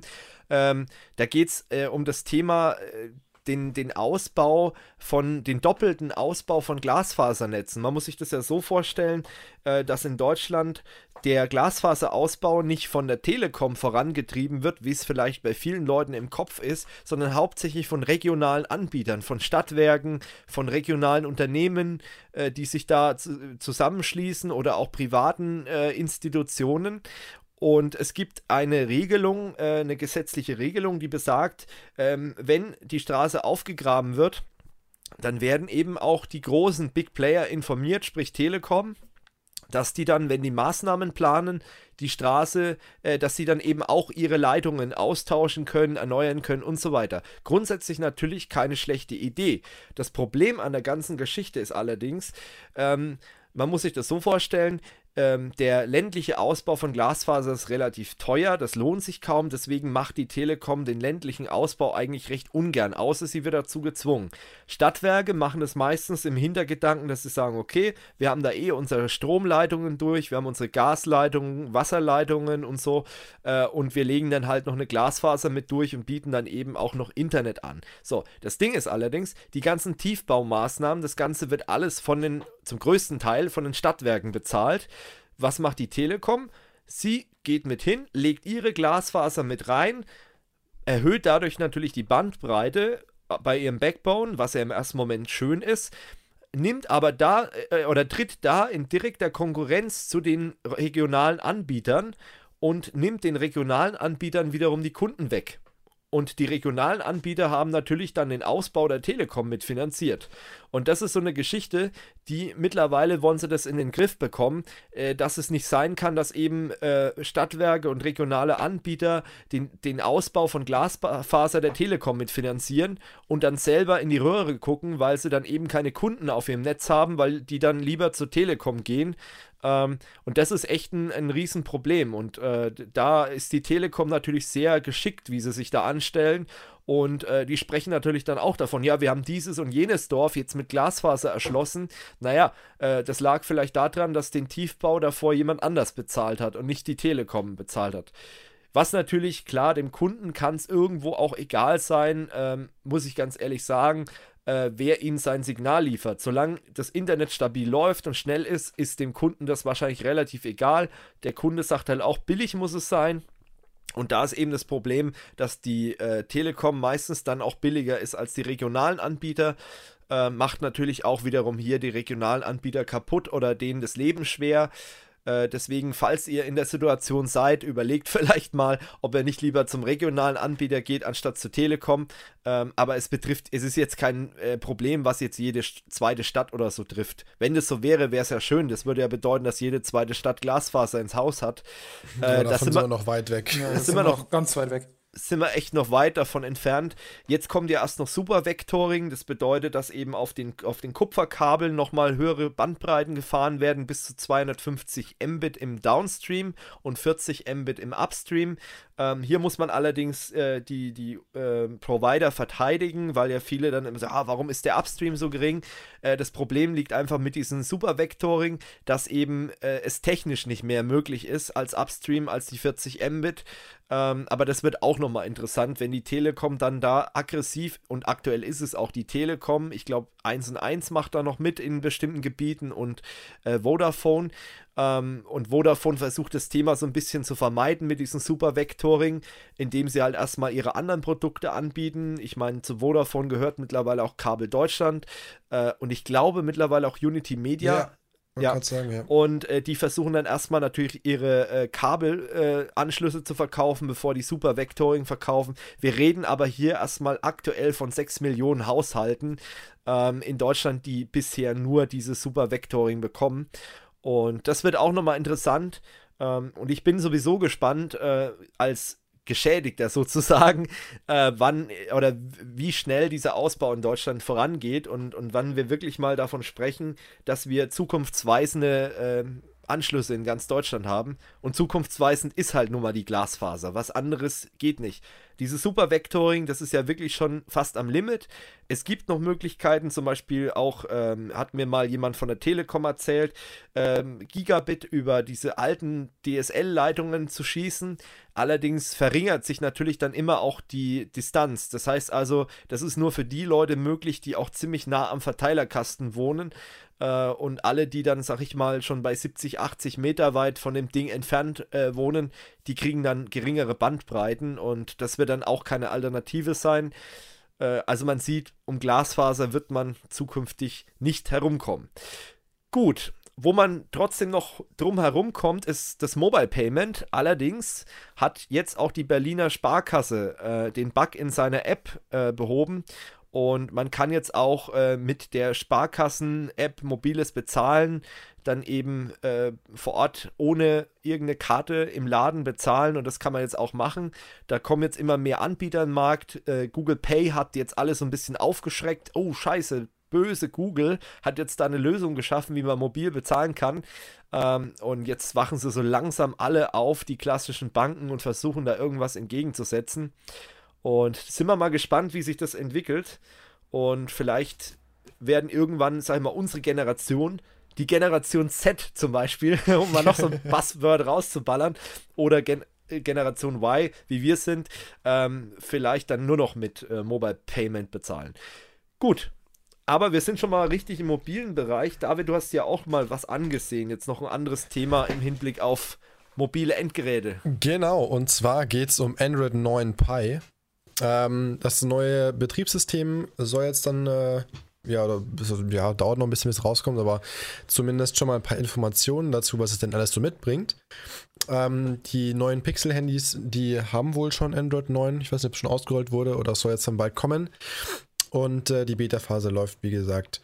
Und was Neues zum Beispiel Gestensteuerung und App-Aktionen haben wir. Ähm, also es ändert sich wohl prinzipiell die Art der, der Steuerung. Also ich weiß nicht, ob es jetzt nur auf das, äh, auf das ähm, Google Pixel bezogen ist, aber die, die Art der Steuerung ändert sich eben. Es gibt eine neue Navigationsleiste, die man von unten nach oben ziehen kann, wo dann die letzten oder häufigst nutzten Apps und Dienste kommen. Dann zudem möchte oder gibt es jetzt eine, eine, eine KI mit im System und die soll die Erleichterung oder soll die, die Bedienung äh, von Android erleichtern. So rum, genau. Und zwar geht es darum, dass zum Beispiel, ich sag mal, ähm, wird eben das Nutzerverhalten analysiert und man merkt zum Beispiel, okay, wenn ein Text markiert wird, wird er in der Regel immer kopiert, dann wird das als, äh, als ähm, erste Option angezeigt oder wenn man ähm, mit dem, mit dem äh, Finger eine Adresse kopiert, dass er die automatisch einem anbietet, auf Maps aufzurufen und lauter so Sachen. Zudem, ähm, was haben wir noch? Jetzt bin ich gerade rausgeschützt. Äh, rausgerutscht, Entschuldigung. Genau, ähm, dann soll Google oder Android unterstützen, das Handy auch mal wegzuleben, wegzulegen, wegzulegen. Mensch, was ist denn heute los? wenn wir mal einen Schluck trinken. Ähm, und zwar geht es einfach darum, dass der, der User einfach sein äh, Handy, seine Handynutzung, seinen Gebrauch ähm, dargezeigt wird und dass man zum Beispiel ähm, auch so, so Regeln ähm, erstellen kann, dass man nachvollziehen kann, okay, ich bin, weiß ich nicht. Ich äh, bin süchtig. Genau, ich bin süchtig und bin irgendwie drei Stunden jeden Tag im In Messenger und fünf Stunden in YouTube und dann kann man eben auch sagen, okay, ähm, YouTube ist am Tag nur sieben Stunden drin und dann wird die App halt Oh pausiert.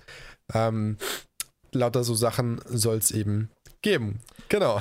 Ja, so viel zu Android. Jetzt trinke ich mal einen Schluck Pi. hier. Ja, das ist heute irgendwie stimmlich nicht so gut gesegnet, heute der Podcast. Ich weiß Mhm. nicht.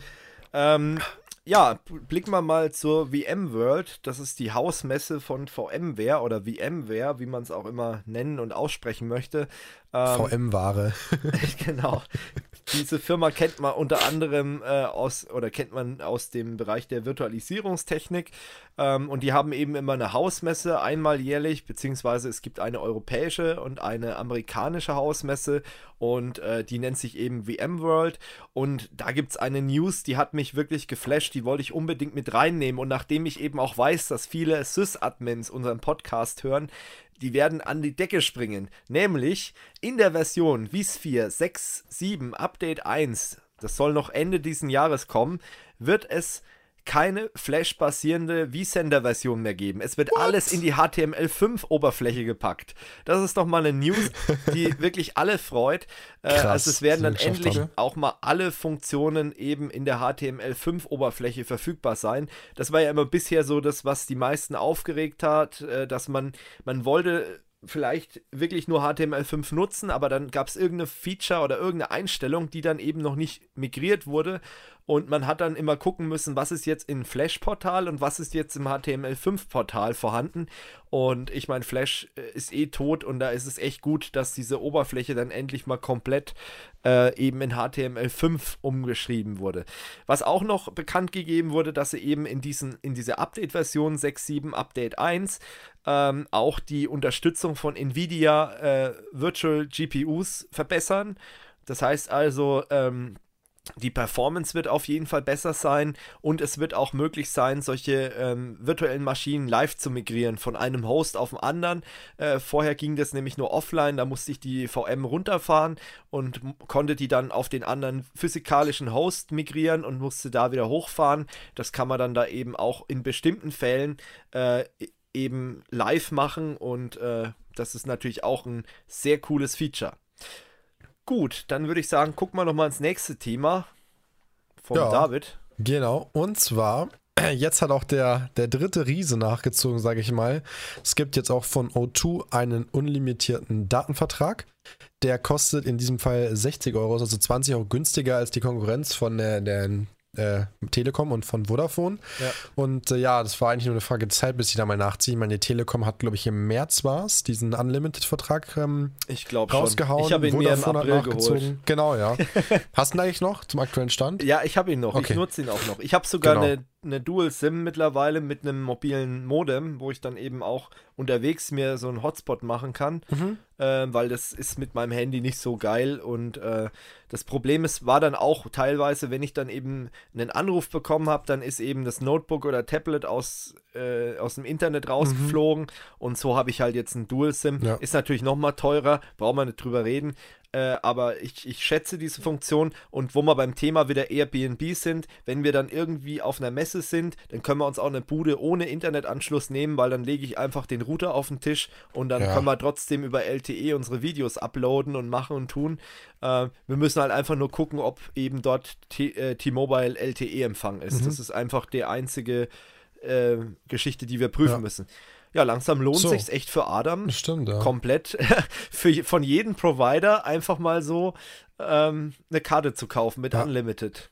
Ja, genau. Und nochmal zum, zum Vertrag. Ähm, Ja. Das Einzige, was natürlich jetzt, sage ich mal, also was heißt, sage ich mal, das Einzige, was man natürlich bedenken sollte, der ähm, maximale Surfgeschwindigkeit sind 225 Mbit. Okay, das ist immer noch schneller als die meisten Haushalte heutzutage haben. DSL-Anschlüsse, ja. Genau, Wenn man es ähm, empfängt. Ich meine, O2-Netz Genau. ist jetzt nicht gerade das sagen, beste das ist halt Netz, das ne? O2-Netz und das ist ja jetzt nicht gerade als das beste Netz bekannt. Ja, Ähm, deswegen ist es auch, denke ich mal, 20 Euro günstiger. Also sonst finde ich es ja eh ziemlich unverschämt.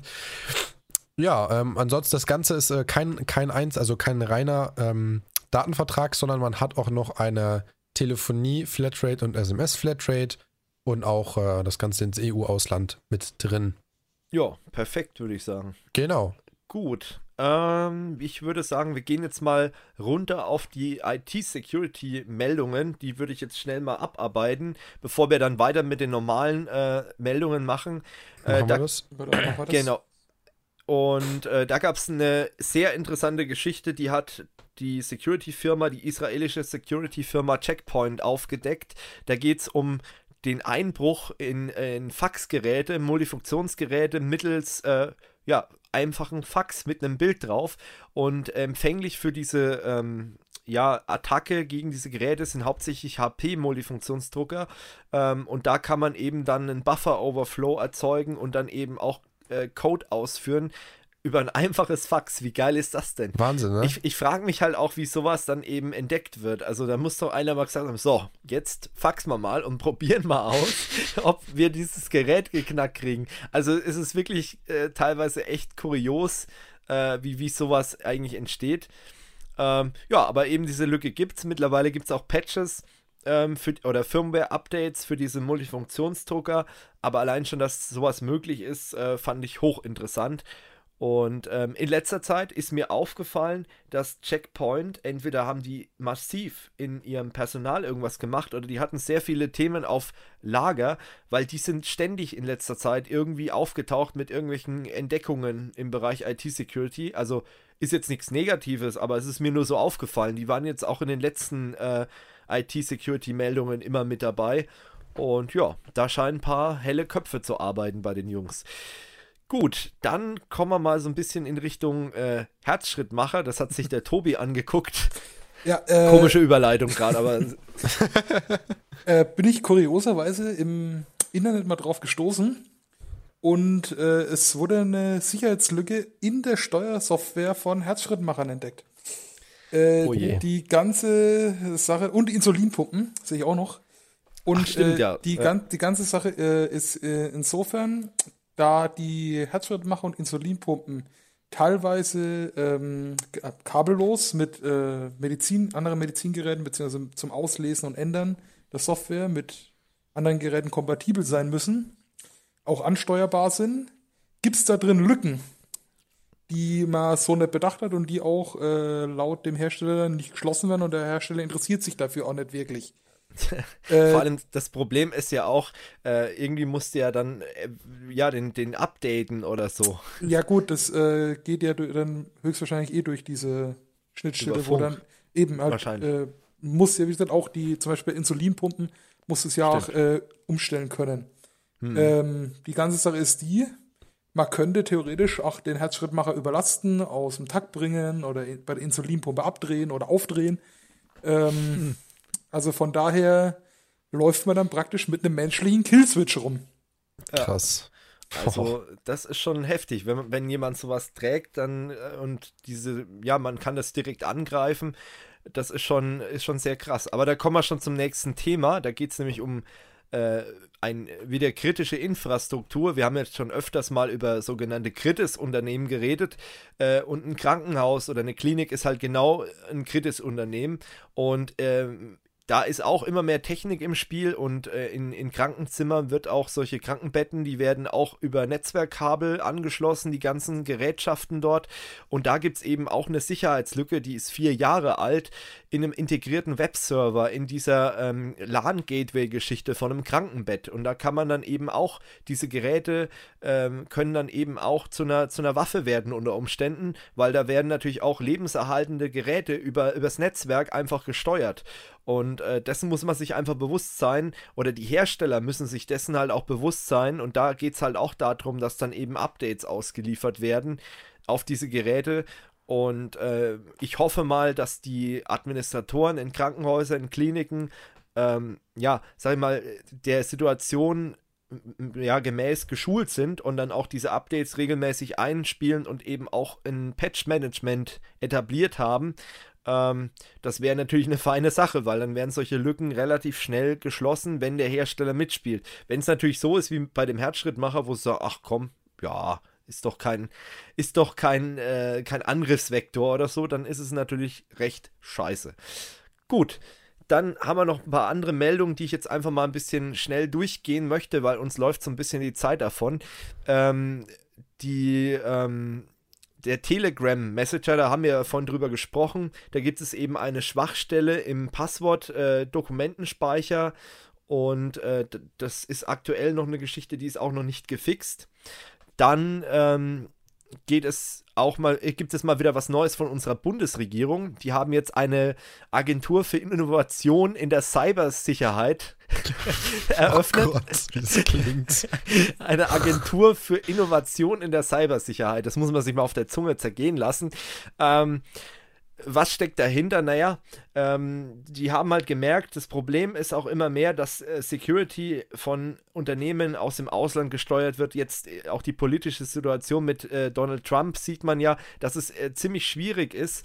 Ähm, wenn solche Länder eben die Oberhand haben, was jetzt Security-Produkte angeht. Und äh, Hintergrund dessen ist einfach, dass diese Agentur auch mit Startup-Unternehmen zusammenarbeitet, um eben Innovationen im Bereich der Cybersecurity in Deutschland eben voranzutreiben. Und natürlich auch, klar, muss man sagen, hauptsächlich natürlich auch für die äh, Regierungsgeschichten, für die Regierungsnetzwerke, für die Bundeswehr zum Beispiel. Ähm, und da bleibt abzuwarten, wie gut das funktioniert. Deutschland ist ja jetzt nicht so das Start-up-freundlichste Land, das man sich so vorstellen kann. Da können wir aus eigener Erfahrung sprechen mittlerweile bei Kurs of You, ähm, dass es in Deutschland schwierig ist, äh, als Jungunternehmer irgendwie ein Unternehmen anzumelden, aufzubauen und so weiter. Ähm, und im Moment ist es halt wirklich so objektiv betrachtet, man hätte das zwar gerne, aber objektiv betrachtet sind die meisten Security-Unternehmen leider Gottes immer noch in den Staaten zu finden. In Europa gibt es trotzdem viele innovative kleine Unternehmen, ähm, aber die Mehrheit ist halt wirklich in den USA zu finden und die Staaten machen es genauso mit diesem Programm. Allerdings haben die natürlich noch ganz andere Mittel ähm, und dadurch, dass die in dem, im eigenen Land sind, diese Technologiehersteller, gibt es nochmal ganz andere Möglichkeiten. Man denke nur mal an den National Security Letter, den es da gibt. Ähm, das sind dann natürlich wieder ganz andere Sachen möglich. Aber wir warten mal ab, vielleicht wird es ja kein kompletter Rohrkrepierer. Ähm, wir haben ja schon mal über die Bundeswehrgeschichte hier gesprochen, äh, relativ kritisch. Äh, sehe ich auch nach wie vor noch so. Bei der Geschichte, das sehe ich jetzt nicht ganz so kritisch, aber der Name, der ähm, lässt halt sehr viele Spekulationen zu und wenn man da jetzt nicht weiß, worum es da geht, kommt das teilweise schon ein bisschen lächerlich rüber, gebe ich zu. Ähm, dann lief noch aktuell die Black Hat, das ist eine Hacker- oder IT-Security-Messe in den USA. Und ähm, da wurden Bugs in Microsofts ähm, Sprachsteuerung äh, Cortana gefunden.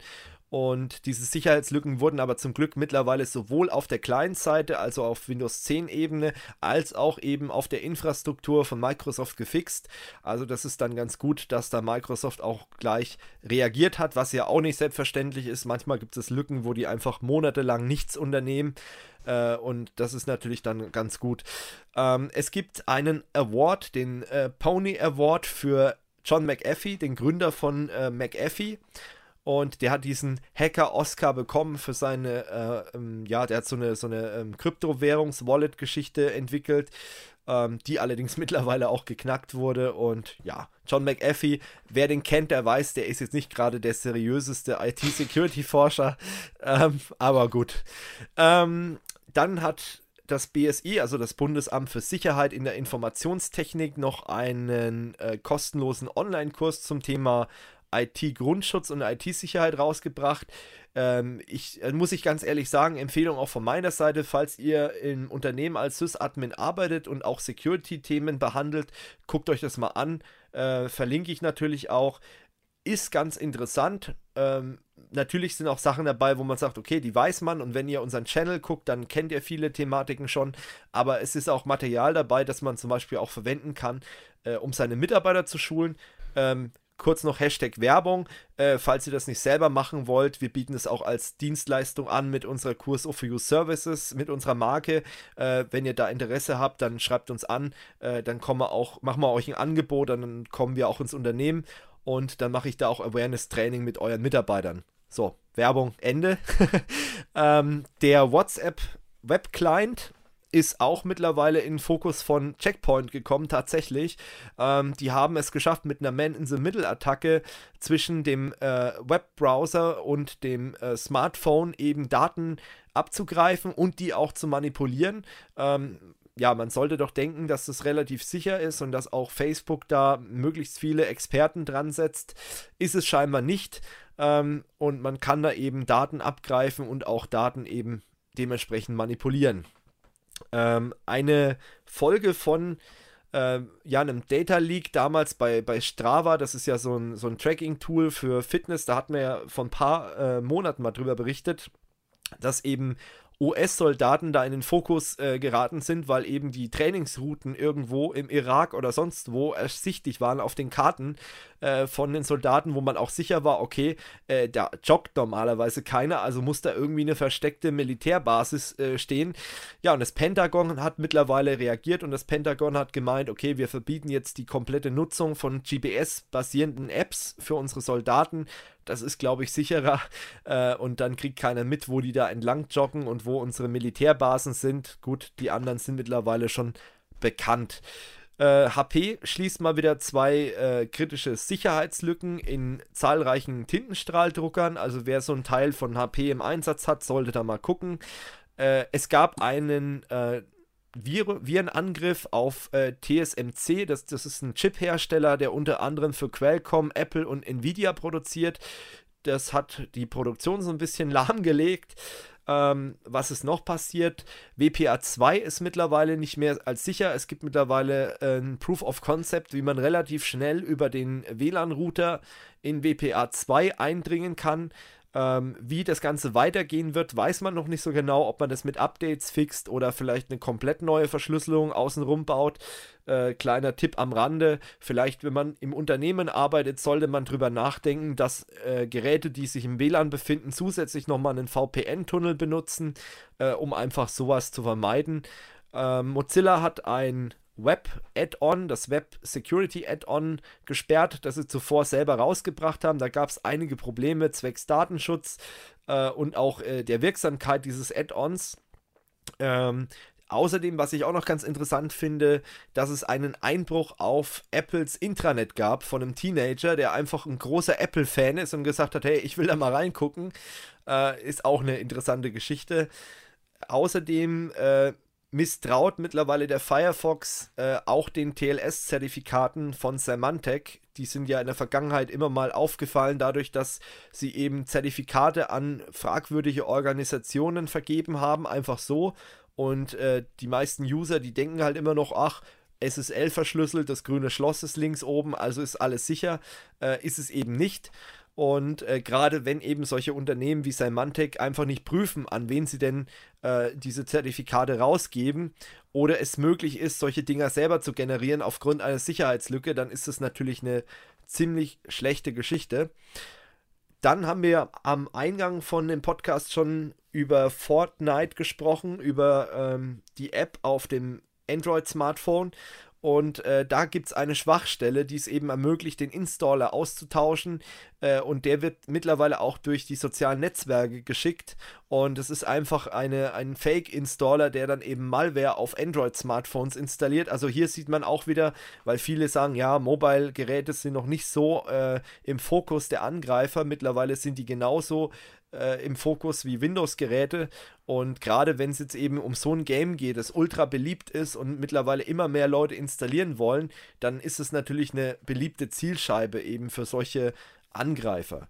Es gibt auch einen neuen Erpressungstrojaner. Wenn der uns in die Hände kommt, machen wir ein Video drüber. Das ist der Grand Grab 4 und äh, der verbirgt sich hauptsächlich in Software-Cracks. Also wenn ihr gerne mal eine Software, eine kostenpflichtige, kostenlos freischaltet, äh, dann achtet mal ein bisschen drauf, was ihr euch darunter ladet. Unter Umständen verschlüsselt die dann euren ganzen Rechner.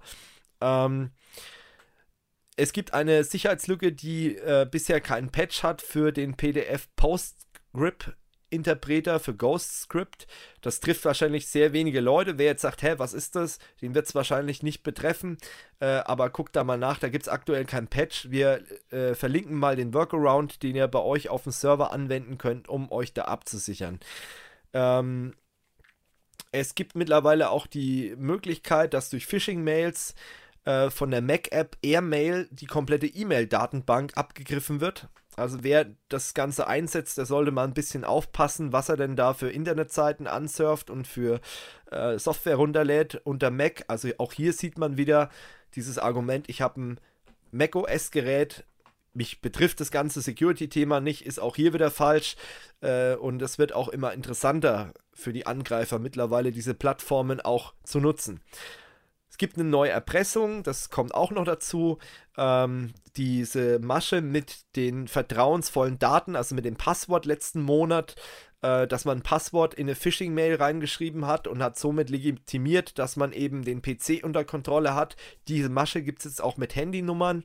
Das heißt, da tragen die Angreifer die echte Handynummer des Opfers ein und sagen einfach, wir haben Zugriff auf deinen Rechner, was sie nicht haben. Sie haben nur die Handynummer durch irgendeinen Data Leak von irgendeiner Plattform und äh, haben die E-Mail-Adresse und äh, fordern dann eben ein Lösegeld, damit der PC wieder freigegeben wird. Was auch interessant ist, äh, habe ich jetzt mehrfach E-Mails bekommen äh, von Zuschauern auch, die uns alarmiert haben. Sie haben eine E-Mail gekriegt, äh, wo eben gesagt wurde, dass die Webcam vom Rechner abgegriffen wurde und eben Pornoaktivitäten aufgezeichnet wurden. Das ist natürlich auch alles fake, aber äh, es gibt bestimmt genügend Leute, die da eben Geld bezahlen, weil sie eben wirklich Angst bekommen. Es gibt noch eine Cyber-Security-Studie, ähm, da sind äh, e-, deutsche Energieversorger mit in bezogen, einbezogen worden. Das Ganze hat der Spiegel Online oder Spiegel veröffentlicht. Ähm, und da wird davor gewarnt, äh, dass es mittlerweile sehr kritische ähm, Lücken gibt und Hacker könnten europaweit Stromausfälle verursachen, also ähnlich äh, wie es schon in dem Buch Blackout beschrieben wird.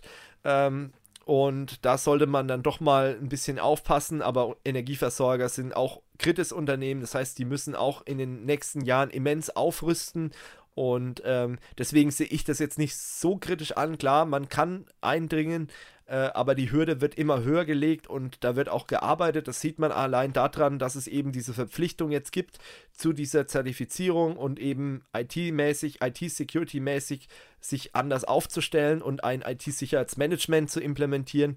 Äh, und dann kann man in Zukunft dann auch äh, sag ich mal, da ein bisschen was dagegen tun. Und bisher ist wahrscheinlich bei einigen Energieversorgern noch nie was passiert. Ähm, in Richtung IT-Security oder sehr wenig passiert und die müssen natürlich jetzt immens aufholen, aber ich denke mal, die etwas größeren, die hatten IT-Security ähm, schon auf dem Schirm kommen wir nun zu den letzten Meldungen. Es ist Wahnsinn. Wir hatten eigentlich gesagt, ja, es ist das Sommerloch, passiert ja nichts. ja, sieht ja. man jetzt. Und äh, das sind jetzt nur die IT-Security-Meldungen. Es kommen dann noch die Patch-Alerts. Ähm, das machen wir aber dann erst nach den normalen Themen. Ähm, von Spectre äh, NG oder Next Generation gibt es jetzt mittlerweile auch einen schönen Namen. Das Ding heißt jetzt Foreshadow. Das ist jetzt die Bezeichnung für diese äh, Sicherheitslücke, die man vorher einfach nur als Next Generation Spectre äh, bezeichnet hat. Und gefährdet sind da hauptsächlich Intel-Prozessoren. Es gibt mittlerweile detaillierte Erklärungen, wie das Ganze vonstatten geht.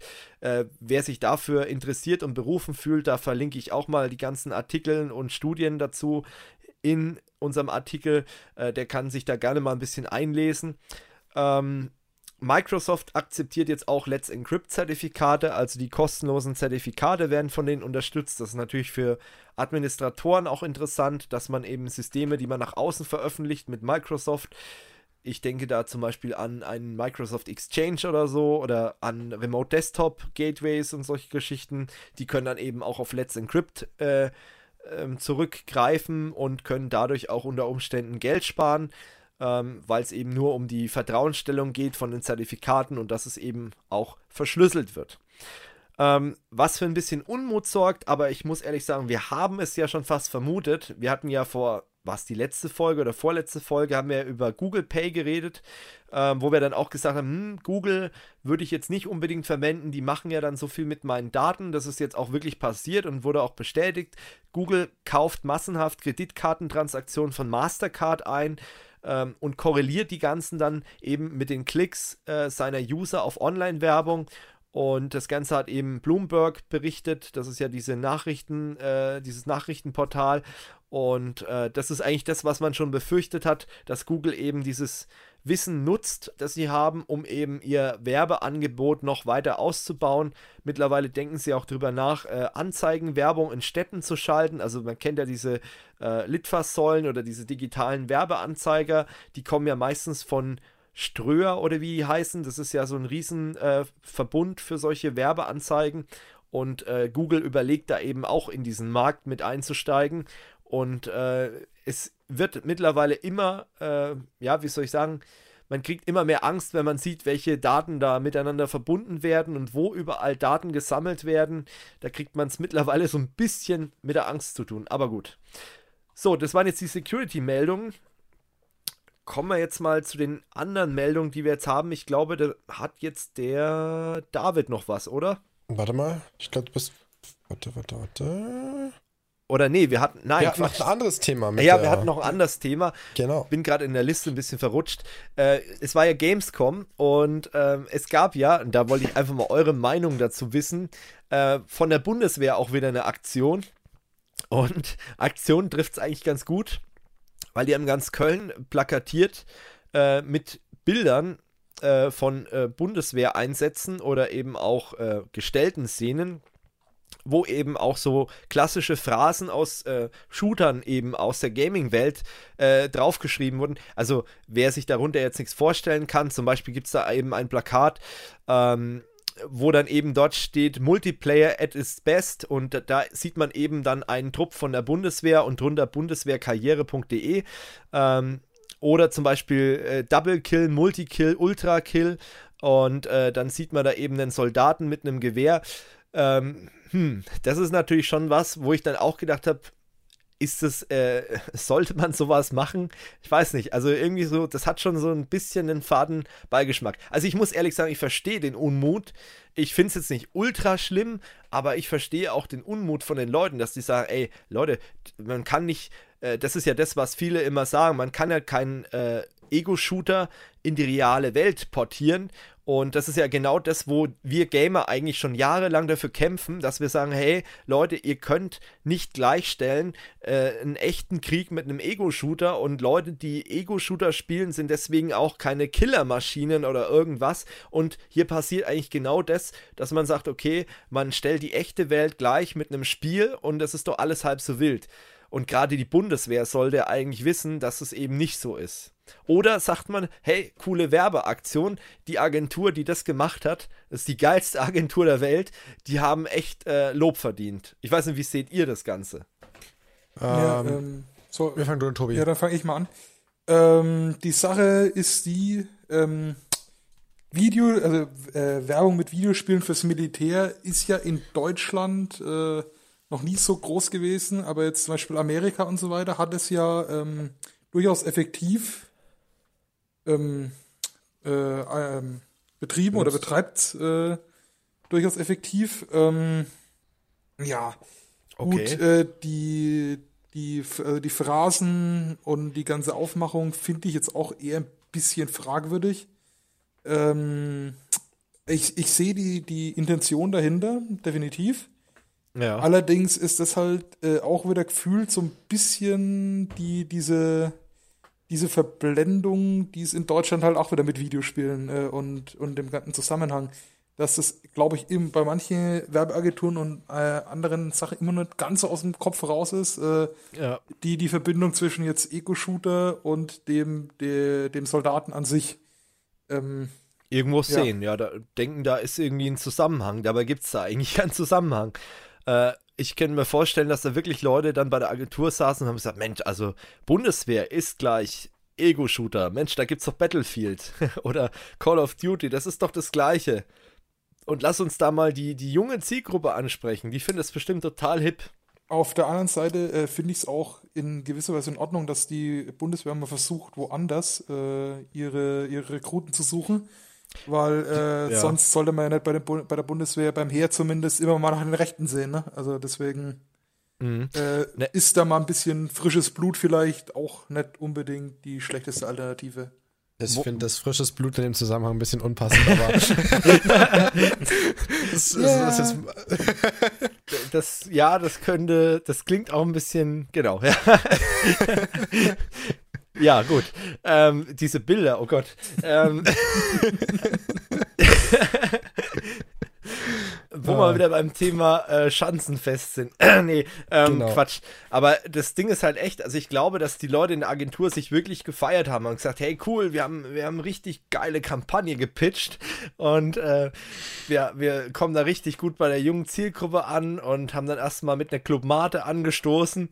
Ähm, aber im Endeffekt äh, glaube ich, dass das nicht der richtige Weg ist, äh, dass die, ähm, ich meine, es gibt ja schon länger die Kritik, weil die, die ähm, Bundeswehr ist ja schon seit Jahren auf der Gamescom. Ich weiß nicht, ob die, waren die 2013 auch ja, schon? Waren sie, ich ja, weiß noch, da standen sie mit dem Humvee und so Zeugs da.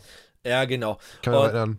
Also, die, die sind ja schon seit Jahren auf der Gamescom und sind eigentlich entweder total belächelt worden oder äh, gar nicht wahrgenommen worden. Jetzt wurden sie wahrgenommen, aber einfach aus dem falschen Grund. Ich glaube, nach wie vor muss ich ehrlich sagen, dass die Gamescom vielleicht doch so ein bisschen die falsche Plattform ist äh, für das, aber man, man nimmt es halt einfach mit.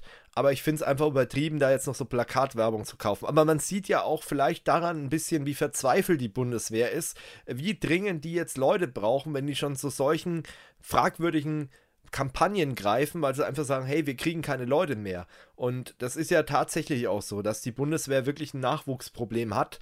Äh, kann man jetzt stundenlang drüber diskutieren, ob das jetzt äh, gut oder schlecht ist oder ob wir überhaupt so viel Militär brauchen.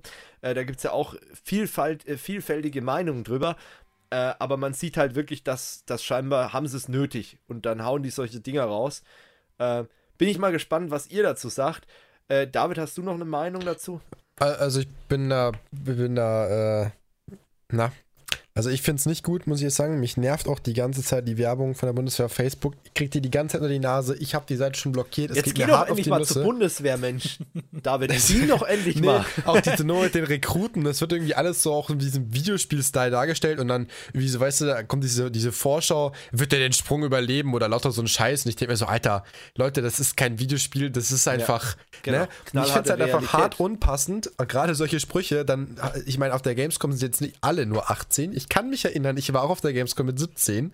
Ja, ähm, ja gut, und, das ist ja ähm, auch erlaubt. Es gibt ja auch verschiedene nee, nee, klar, Bändchen genau. und alles. Nee, klar. Ich meine, das ist ja das, aber weißt du, die sind halt dann auch da oder auch die lesen diese Plakatwerbung draußen. Diese Plakatwerbung lesen noch so jüngere, die waren genau. in Köln überall in der Innenstadt an den Genau, das ist ja das. Und das sind halt teilweise, wo ich sage, weiß nicht, die sind halt vielleicht auch noch nicht mündig genug oder so oder verstehen das auch vielleicht noch gar nicht, ich weiß es nicht, aber ich finde es sehr unpassend und äh, ja, wie gesagt. Gerade wenn man sich äh, vielleicht die Leute anguckt, die ein bisschen einfacher gestrickt sind, also die Leute, die dann nach Altschauerberg fahren, äh, die würden das vielleicht für bare Münze halten und finden das das auch noch cool, dass eben, sag ich mal, äh, eine Institution, die ja wirklich auch richtig äh, echte Menschen tötet, dass das dann einfach eben, ja, Multikill ist oder eben ja, genau. halt das ist der einfach, beste Multiplayer ja. der Welt ist. Äh, das ist halt wirklich, weiß ich nicht. Also ob man so werben sollte, man, man darf, man oder man sollte der Bundeswehr nicht verbieten, werben, äh, werben durch die Gegend zu gehen. Das finde ich auch den falschen Weg. Ähm, aber ich finde es auch äh, nicht gut, wenn eben so übertrieben wird und eben das Ganze dargestellt wird, wie wenn das nichts wäre, äh, Menschen zu töten. Das ist einfach äh, Bullshit. Und ja. Äh, dessen muss man sich halt lassen. Aber ich bin mal gespannt, was ihr als Zuschauer äh, von uns oder Zuhörer äh, da für eine Meinung habt. Also wenn ihr da eine Meinung habt, gerne wieder in die Kommentare. Äh, da bin ich echt mal gespannt. Da gibt es ja auch wirklich vielfältige Meinungen zu dem Thema. Also wenn du dich da mit äh, Leuten unterhältst, äh, egal, also wenn es um die, um die Bundeswehr geht, gerade auch wenn es verschiedene Generationen sind. Ich denke mal so, die Jüngeren tendieren eher dazu zu sagen, ja, Bundeswehr nicht mehr so wichtig. Aber gerade wenn dich mal mit älteren Leuten unterhältst, ähm, die jetzt nicht unbedingt irgendwie, was man vielleicht denken könnte, rechts oder so sind oder irgendwie, sondern die halt einfach sagen, naja, bei uns war es halt so, wir haben halt eine Bundeswehr gebraucht aus den den Gründen und das ist halt wichtig, sowas zu haben und so. Und äh, aber viele Jüngere sehen irgendwie gar keinen Sinn mehr in der Bundeswehr als solches und liegt vielleicht auch daran, dass wir halt in der glücklichen Situation sind, dass wir, auch wenn viele rumjammern, Sicherheit und so in Deutschland, aber wir sind doch in relativ sicheren Zeiten leben wir gerade. Und deswegen hat man nicht so das Gefühl, dass sowas unbedingt notwendig ist. Und ja, aber gut, lassen wir das Thema. Ich würde sagen, wir gehen mal äh, weiter zur Kommunikation. Genau, da David. bin ich jetzt wieder mit dran, ne? Genau. Ja, es ist soweit. Skype verschlüsselt Chats und Anrufe. Wow, Mensch, das auch mal ja. nachziehen. Das ist ja, ne? Ja, gut. Wahnsinn. Ähm, auf jeden Fall, äh, ab sofort sollen oder kann man seine Chats und Anrufe verschlüsseln. Ich höre mich irgendwo doppelt. Ja, also, okay. Okay, das vielleicht habe ich nur gedacht. Ähm, und zwar können Skype-Nutzer ab sofort ihre Chats und Anrufe verschlüsseln. Das Protokoll, was sie dabei nutzen, kommt von Signal. Der Clou an der Sache ist aber, die Funktion ist nicht standardmäßig aktiviert. War ja und ähm, also erstmal dazu ist es eine Ende-zu-Ende-Verschlüsselung. Es ist das Signal-Protokoll von Open Whisper Systems. Das gilt als ziemlich sicher oder sehr sicher. Und die Funktion ist eben ähm, wo, sowohl mobil, also iOS und Android, als auch für einen Desktop, also Windows, Mac OS und Linux in der neuesten Skype-Version verfügbar und deckt äh, Textchats, Audioanrufe und Datenübertragungen an. Das Ganze muss aber explizit eingeschaltet werden. Also muss, ähm, um einen neuen Chat zu beginnen, muss man einen neuen Chat eröffnen und als private Unterhaltung starten. Der ähm, Angefragte oder mit dem man chatten möchte, der Chatpartner, erhält eine Einladung, die er innerhalb von sieben Tagen annehmen kann. Wenn nicht, verfällt sie. Und es sind alle Anrufe und Nachrichten so lange verschlüsselt, bis die Konversation endet. Die Einschränkung dabei ist aber, dass pro Gerät immer nur eine verschlüsselte Unterhaltung möglich ist. Man kann nicht wechseln zwischen den Unterhaltungen, wie es bei anderen Messengern wie WhatsApp oder Facebook inzwischen geht. Und äh, dann denke ich mir auch, dann, dann kannst du es, genau, dann kannst du es dir aber auch sparen. Genau, dann nutzt und, lieber äh, Streamer. Und genau, das einzige ja. Vorteil ist, die verschlüsselte Unterhaltung kann man auf einem anderen Gerät fortführen. Also wir, wenn du skypest, kannst du dann auf dem Handy weitermachen. Das ist immer noch verschlüsselt. Du kannst jederzeit ähm, Nachrichten und die Dinge natürlich löschen. Und äh, ja, also ich sag mal so, ähm, nachdem das irgendwie alle anderen schon haben können und auch wirklich viel besser, also Skype würde ich sowieso nicht mehr verwenden, bin ich ganz ehrlich. Da bin ich ja schon lange weg, aber ähm, fünf Jahre nach allen anderen kommt dann auch mal Skype hinterher und dann mit so einer Lösung, die eigentlich auch keine Lösung ist, weil nee. ganz ehrlich, entweder schreibe ich mit allen irgendwie oder halt nicht. Ich glaube, die wollen damit auch ein bisschen äh, da, dafür sorgen, dass Leute, die wirklich kritische Sachen über Skype kommunizieren, dass die vielleicht dann auch in die Geschäftskundengeschichte reingehen, dass die dann wirklich Skype for Business benutzen. Oder zukünftig wird es ja Teams heißen von Microsoft, ähm, dass sie dann eben von, von dem privaten, weil es gibt bestimmt einige tausend, wenn nicht sogar Millionen User, die das klassische, äh, klassische Skype als äh, Business-Kommunikation ja. benutzen und dass die Leute dann einfach sagen, okay, das ist mir jetzt zu dumm und äh, vielleicht jetzt auch aufwachen und sagen, okay, oh scheiße, das war noch nicht verschlüsselt, das wusste ich gar nicht. Ich bin immer davon ausgegangen, dass Skype verschlüsselt ist. Muss ich ehrlich sagen, ich als User, also ich als passiver User von Skype, ich nutze es halt wirklich nur, wenn ich muss. Ähm, ich bin auch immer davon ausgegangen, dass eigentlich Skype verschlüsselt ist. Und das hat mich jetzt echt überrascht, äh, dass Skype eben äh, bisher noch scheinbar nicht verschlüsselt war. Naja, gut. Tja, so ist das. Ja. Genau. Dann, Dann bleiben wir bei Skype. Sagen, bleiben wir gleich mal bei Skype. Ähm, Skype 8 sollte ja äh, bei Gelegenheit dann mal ausgerollt werden. Da haben sie auch eine, eine komplette Runderneuerung mehr auf Messaging, eher so in die Richtung äh, die, der bekannten Messenger-Dienste, Snapchat, Facebook. Hat äh, den momentanen Usern nicht wirklich gefallen. Und, oh, da, und da ist dann Microsoft äh, doch etwas zurückgerudert und hat dann gemeint, ja, wir lassen Skype Classic jetzt erstmal noch am Netz und wir hören ja auf euch und ja, mal schauen, was da draus jetzt wird. Gucken wir ähm, mal. Also genau. Also ich habe auch viel Feedback bekommen von Leuten, die gesagt haben, oh Gott, das neue Skype, das sieht ja so scheiße aus. Das war ja dann auch so eine, ähm, ach Gott, wie heißen diese Apps, die diese auf Multiplattformen laufen bei Microsoft. Ähm, äh, und dementsprechend sah das Ding halt auch aus und hat auch dementsprechend funktioniert und Funktionen wurden eingeschränkt. Und deswegen kann ich verstehen, dass Leute den Classic Client einfach noch weiter benutzen wollten. Ähm, aber letztendlich, sage ich mal, Skype wird wahrscheinlich irgendwann echt äh, sterben. Oder halt dann nur noch in der, in der Teams-Variante oder halt eben in der äh, Business-Kommunikation eine Rolle spielen. Wobei, man muss auch ehrlich sagen, trotzdem, wenn es um Thema Videotelefonie geht, äh, dann hörst du trotzdem von den meisten wirklich noch, dass sie Skype benutzen. Das ist so der, äh, der Anbieter Nummer 1 für Videotelefonie im privaten Bereich irgendwie. Ähm, dass man mittlerweile mit fast jedem äh, Messenger-Dienst auch Videochats machen kann, äh, wissen wahrscheinlich viele nicht, aber äh, die meisten nutzen wahrscheinlich echt Skype, ne? Hm. Naja. Gut, dann kommen wir nochmal zu einer äh, Payment-Geschichte. Genau, jetzt habe mich gerade irgendwie verschluckt. Ähm, und zwar die Volksbanken und Raiffeisenbanken führen Mobile Payment ein. Am 13. August startet das Ganze und ähm, die Genossenschaftsinstitute ermöglichen damit dann das Bezahlen mit Smartphones. Das hat der Bundesverband der deutschen Volks- und Raiffeisenbanken, kurz BVR, am Dienstag in Berlin mitgeteilt oder letztens mitgeteilt. Und ähm, Dementsprechend sollen ab 13. August ungefähr 85 Prozent aller Volks- und Raiffeisenbanken die Möglichkeit anbieten, über die existierende Android Banking App äh, mobiles Bezahlen zu aktivieren. Dann ähm, die Sache dazu ist, wann welche Volksbank es anbietet. Das müssen sie selber entscheiden. Die Institute können also selber entscheiden, ob sie das Ganze anbieten wollen oder nicht. Also zum Beispiel die Münchner Bank sagt, ja, wir wollen es und eine andere hat er noch nicht implementiert.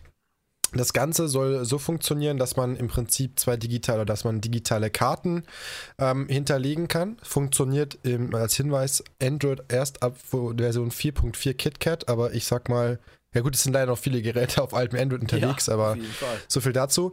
Auf iPhones wird das Ganze nicht unterstützt. Das liegt aber nicht an den Volks- und Raiffeisenbanken, sondern es liegt daran, dass Apple die NFC-Schnittstelle für Sendetransaktionen nicht freigibt, weil Apple da halt mal wieder keinen Bock drauf hat. Ich weiß es nicht. Auf jeden Gut, Fall. Die haben ja Apple Pay. Das genau, ist ja. in Deutschland noch nicht am Start, genau. aber hey, erstmal alles sperren, weil wir wollen ja irgendwann mal im Markt einsteigen. Ne? Eben. Und äh, dementsprechend ist das Ganze gesperrt. Also da können auch die Volks- und Raiffeisenbanken nichts für sind die Apple-Nutzer leider jetzt vorne raus.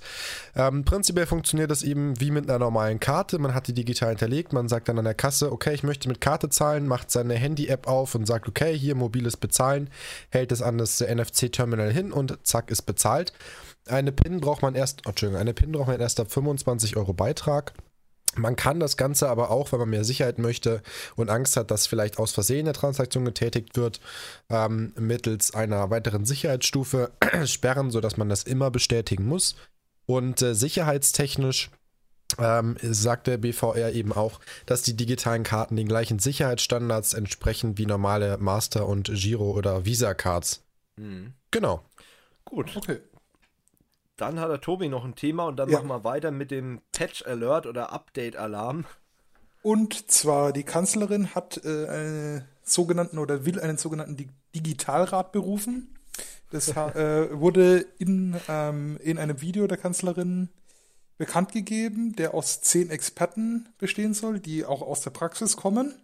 Ich wusste und, gar nicht, dass die Kanzlerin Vlogs macht. Ja, ich, ich, ich, auch nicht, deswegen ähm, es äh, okay. war überraschend. Äh, weiß wahrscheinlich eh wenige Leute au außer die Kanzlerin. Ähm, ja, auf jeden Fall soll dieser Digitalrat dafür da sein, dass der so ein bisschen als, ich nenne es mal, Opposition reagiert, mhm. die äh, unbequeme Fragen stellen soll, auch ein bisschen äh, die Expertise da hineinbringt, äh, da ja Internet anscheinend noch Neuland mhm. für manche Leute in der Politik ist. Ja, und da ein bisschen Druck machen und ja, das ist mal abwarten, was das bringt, ob das ein zahnloser Tiger ist oder ob man da auch wirklich mal Ergebnisse davon sieht. Aber das ist ja schon mal ein Anfang und äh, dass die Kanzlerin da auch mal drüber redet, äh, ist vielleicht auch ganz löblich, denke ich mal. Gut, dann würde ich sagen, zum Ende gibt es jetzt nochmal für euch die Meldungen aus der äh, Patching-Welt, des Patch-Managements. Das haben wir jetzt eingeführt im letzten Podcast, weil wir euch einfach die Möglichkeit geben wollen, ähm, schnell einen Hinweis zu bekommen, äh, ob ihr irgendwo tätig werden müsst. Wir nehmen da mal so die wichtigsten Systeme, die halt weit verbreitet sind und geben euch ganz kurz die Info, ob es eben ein Update für das System gab. Äh, ich sag mal so, das geht vielen Admins so, dass sie dann einfach nicht dran denken, dass eben ein Update rauskam oder nicht dementsprechend äh, ja ein Alert bekommen darüber und deswegen haben wir einfach diese Kategorie mal äh, implementiert. Aber auch für Privatleute ist es interessant, vielleicht seine Systeme äh, damit zu schützen, sie eben immer auf dem aktuellsten Stand zu halten. Von ähm, Mozilla gibt es für Thunderbird 60 ein Security Update. Ähm, man muss allerdings sagen, wenn man noch eine ältere Version einsetzt, dann sollte man manuell auf 60 umsteigen, um eben einige Security Bugfixes zu bekommen. Ähm, das passiert nicht automatisch, das heißt, man lädt sich einfach die Exe von der Website runter, patcht da drüber und dann hat man auch einen geschützten Mail-Client wieder. Außerdem wurde die GUI äh, weitreichend verändert und angepasst und äh, das Ganze sieht eigentlich recht schick aus. Ich muss ehrlich sagen, ich fand den äh, Thunderbird immer echt unsexy vom, äh, von der GUI her. Ähm, aber ich nutze eigentlich seit einigen Jahren kein äh, Thunderbird mehr. Äh, deswegen guckt es euch mal an, wenn ihr äh, das ganze Ding benutzt, diesen Mail-Client und patcht dann mal drüber. Für den Linux-Kernel gibt es ebenfalls aktuell wieder Patches. Da geht es um eine Denial of Service Attack. Ähm, die kann man unterbinden, indem man einfach die Patches einspielt. Ähm, für Samba, also für die Windows-Dateifreigabe, gibt es ebenfalls einen äh, DOS-Angriff-Sicherheitslücke. Äh, für VMware gibt es äh, im Hinblick auf äh, Foreshadow, also dieser äh, Spectre Next Generation Lücke, äh, Patches. Also guckt mal nach, ob für euer VMware ESXi-Umgebung oder auch VMware Workstation oder Player da irgendwas verfügbar ist. Ähm, es gibt ebenfalls eine kritische Sicherheitslücke bei Oracle-Datenbanken. Also schaut mal nach, ob ihr da den aktuellen Patchstand habt. Microsoft hat auch wieder einiges äh, mit dem Patch Day geupdatet, vor allem den Internet Explorer und ähm, Adobe war diesen Monat nicht mit Flash dabei, das hat mich echt gewundert, sondern diesmal mit den Adobe Acrobat äh, und auch mit Photoshop äh, CC. Also wer diese Creative Cloud Lösung benutzt, der sollte da auch updaten. Und äh, interessant äh, fand ich, das stand jetzt nicht so äh, in den Newsticker-Meldungen, aber ähm, Adobe Premiere, also die Videoschnittlösung, hat auch einen Patch bekommen. Ob das damit was zusammen äh, zu tun hat, weiß ich nicht, aber ähm, da dann auch das Update installieren. Es gibt ja dahin, also es gibt weitreichende Schnittstellen zwischen den Softwarepaketen. Äh, vielleicht hat das einfach damit was zu tun. Apache äh, Struts äh, hat auch ein Update bekommen. Außerdem äh, wird eine 19 Jahre alte SSH Open SSH Lücke geschlossen. Also wer Open SSH einsetzt auf Linux Geräten, auf Linux Servern, der sollte auch schleunigst updaten, sofern das überhaupt möglich ist. Ich denke da mal an Switcher oder so, bis da mal der SSH äh, Server oder so geupdatet wird in der Firmware. Das kann natürlich dauern und ob es überhaupt mal ein Update gibt, hm, bleibt zu bezweifeln. Ähm, für Android gab es auch wieder im monatlichen Patch Day einige Updates, die eben Schwachstellen beheben. Und äh, Cisco war auch mal wieder dabei. Also äh, guckt mal nach, ob für Cisco äh, Produkte eben zum Beispiel Cisco ASA Firewall oder eben auch andere Gerätschaften, äh, Web Gateways oder E-Mail Appliances oder eben auch Switches Firmware Updates verfügbar sind. Und für Ubuntu Linux gibt es ebenfalls mittlerweile einen Patch, um diese Denial of Service Attack eben zu unterbinden. Gut, lange Rede, kurzer Sinn. Wir haben diesmal wieder etwas überzogen. Also ich sage, wir, Hashtag Sommerloch. Ja. Hashtag Sommerloch. Hashtag Sommerloch. Von Aber, wegen Sommerloch. wie, wie ich heute schon auf die Themen geguckt habe, habe ich mir schon gedacht, das könnte sportlich werden, Leute. Ja. Da, ja, das, das haben wir auch gedacht. Vor allem, ich war, war gestern dann wirklich zwei Stunden beschäftigt, äh, noch Themen rauszusuchen und zu gucken, was da eben Sache ist. Ähm, das sieht man natürlich als Zuschauer im ersten Moment nicht. Äh, die Recherche einfach dahinter, die da auch stattfindet. Und natürlich müssen wir auch Themen rausstreichen. Also, äh, wenn man da in die News-Ticker guckt, da werden in so einem Monat werden da locker mal 500, 600 Artikel äh, ähm, online gestellt. Und die musst du natürlich dann dementsprechend eindampfen. Und ähm, ich sag mal so, wir sind eigentlich jetzt immer so bei dem Podcast, glaube ich, zwischen zwei Stunden und zweieinhalb Stunden. So glaube ich. So, wir mhm. hatten noch mhm. nie einen Podcast, der nach einer Stunde oder so zu Ende war. Also zumindest kann ich mich nicht dran erinnern. Ähm, und ja, das ist halt leider so. Auch der Podcast zur DSGVO, wo Felix meinte, ah, das kriegen wir ja hier ruckzuck hin, der hat auch zwei Stunden gedauert.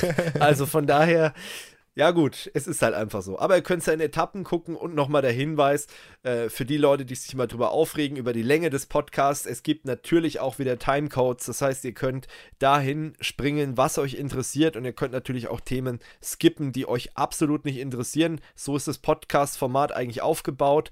Ähm, und natürlich lebt es auch von der Interaktion. Das heißt also, wenn ihr Kommentare schreibt, uns irgendwelche auch vielleicht Themen zu mailt oder eben auch postet, äh, davon können wir natürlich auch den Podcast bestücken. Ansonsten würde ich sagen, vielen Dank fürs Zuhören und auch danke an euch beiden, dass ihr durchgehalten habt, die, Klar. die zweieinhalb Stunden fast. Und dann würde ich sagen, sehen wir uns beim nächsten Mal und bis dann äh, immer dran denken, hier Daumen nach oben, abonnieren, favorisieren und benutzt unseren Affiliate-Link, um uns zu unterstützen. Nein, Spaß am Rande, aber wir würden uns natürlich freuen, wenn ihr davon irgendwas machen würdet und wenn ihr uns natürlich auch gewogen bleibt. Bis dahin, ciao. Servus. Tschüssi.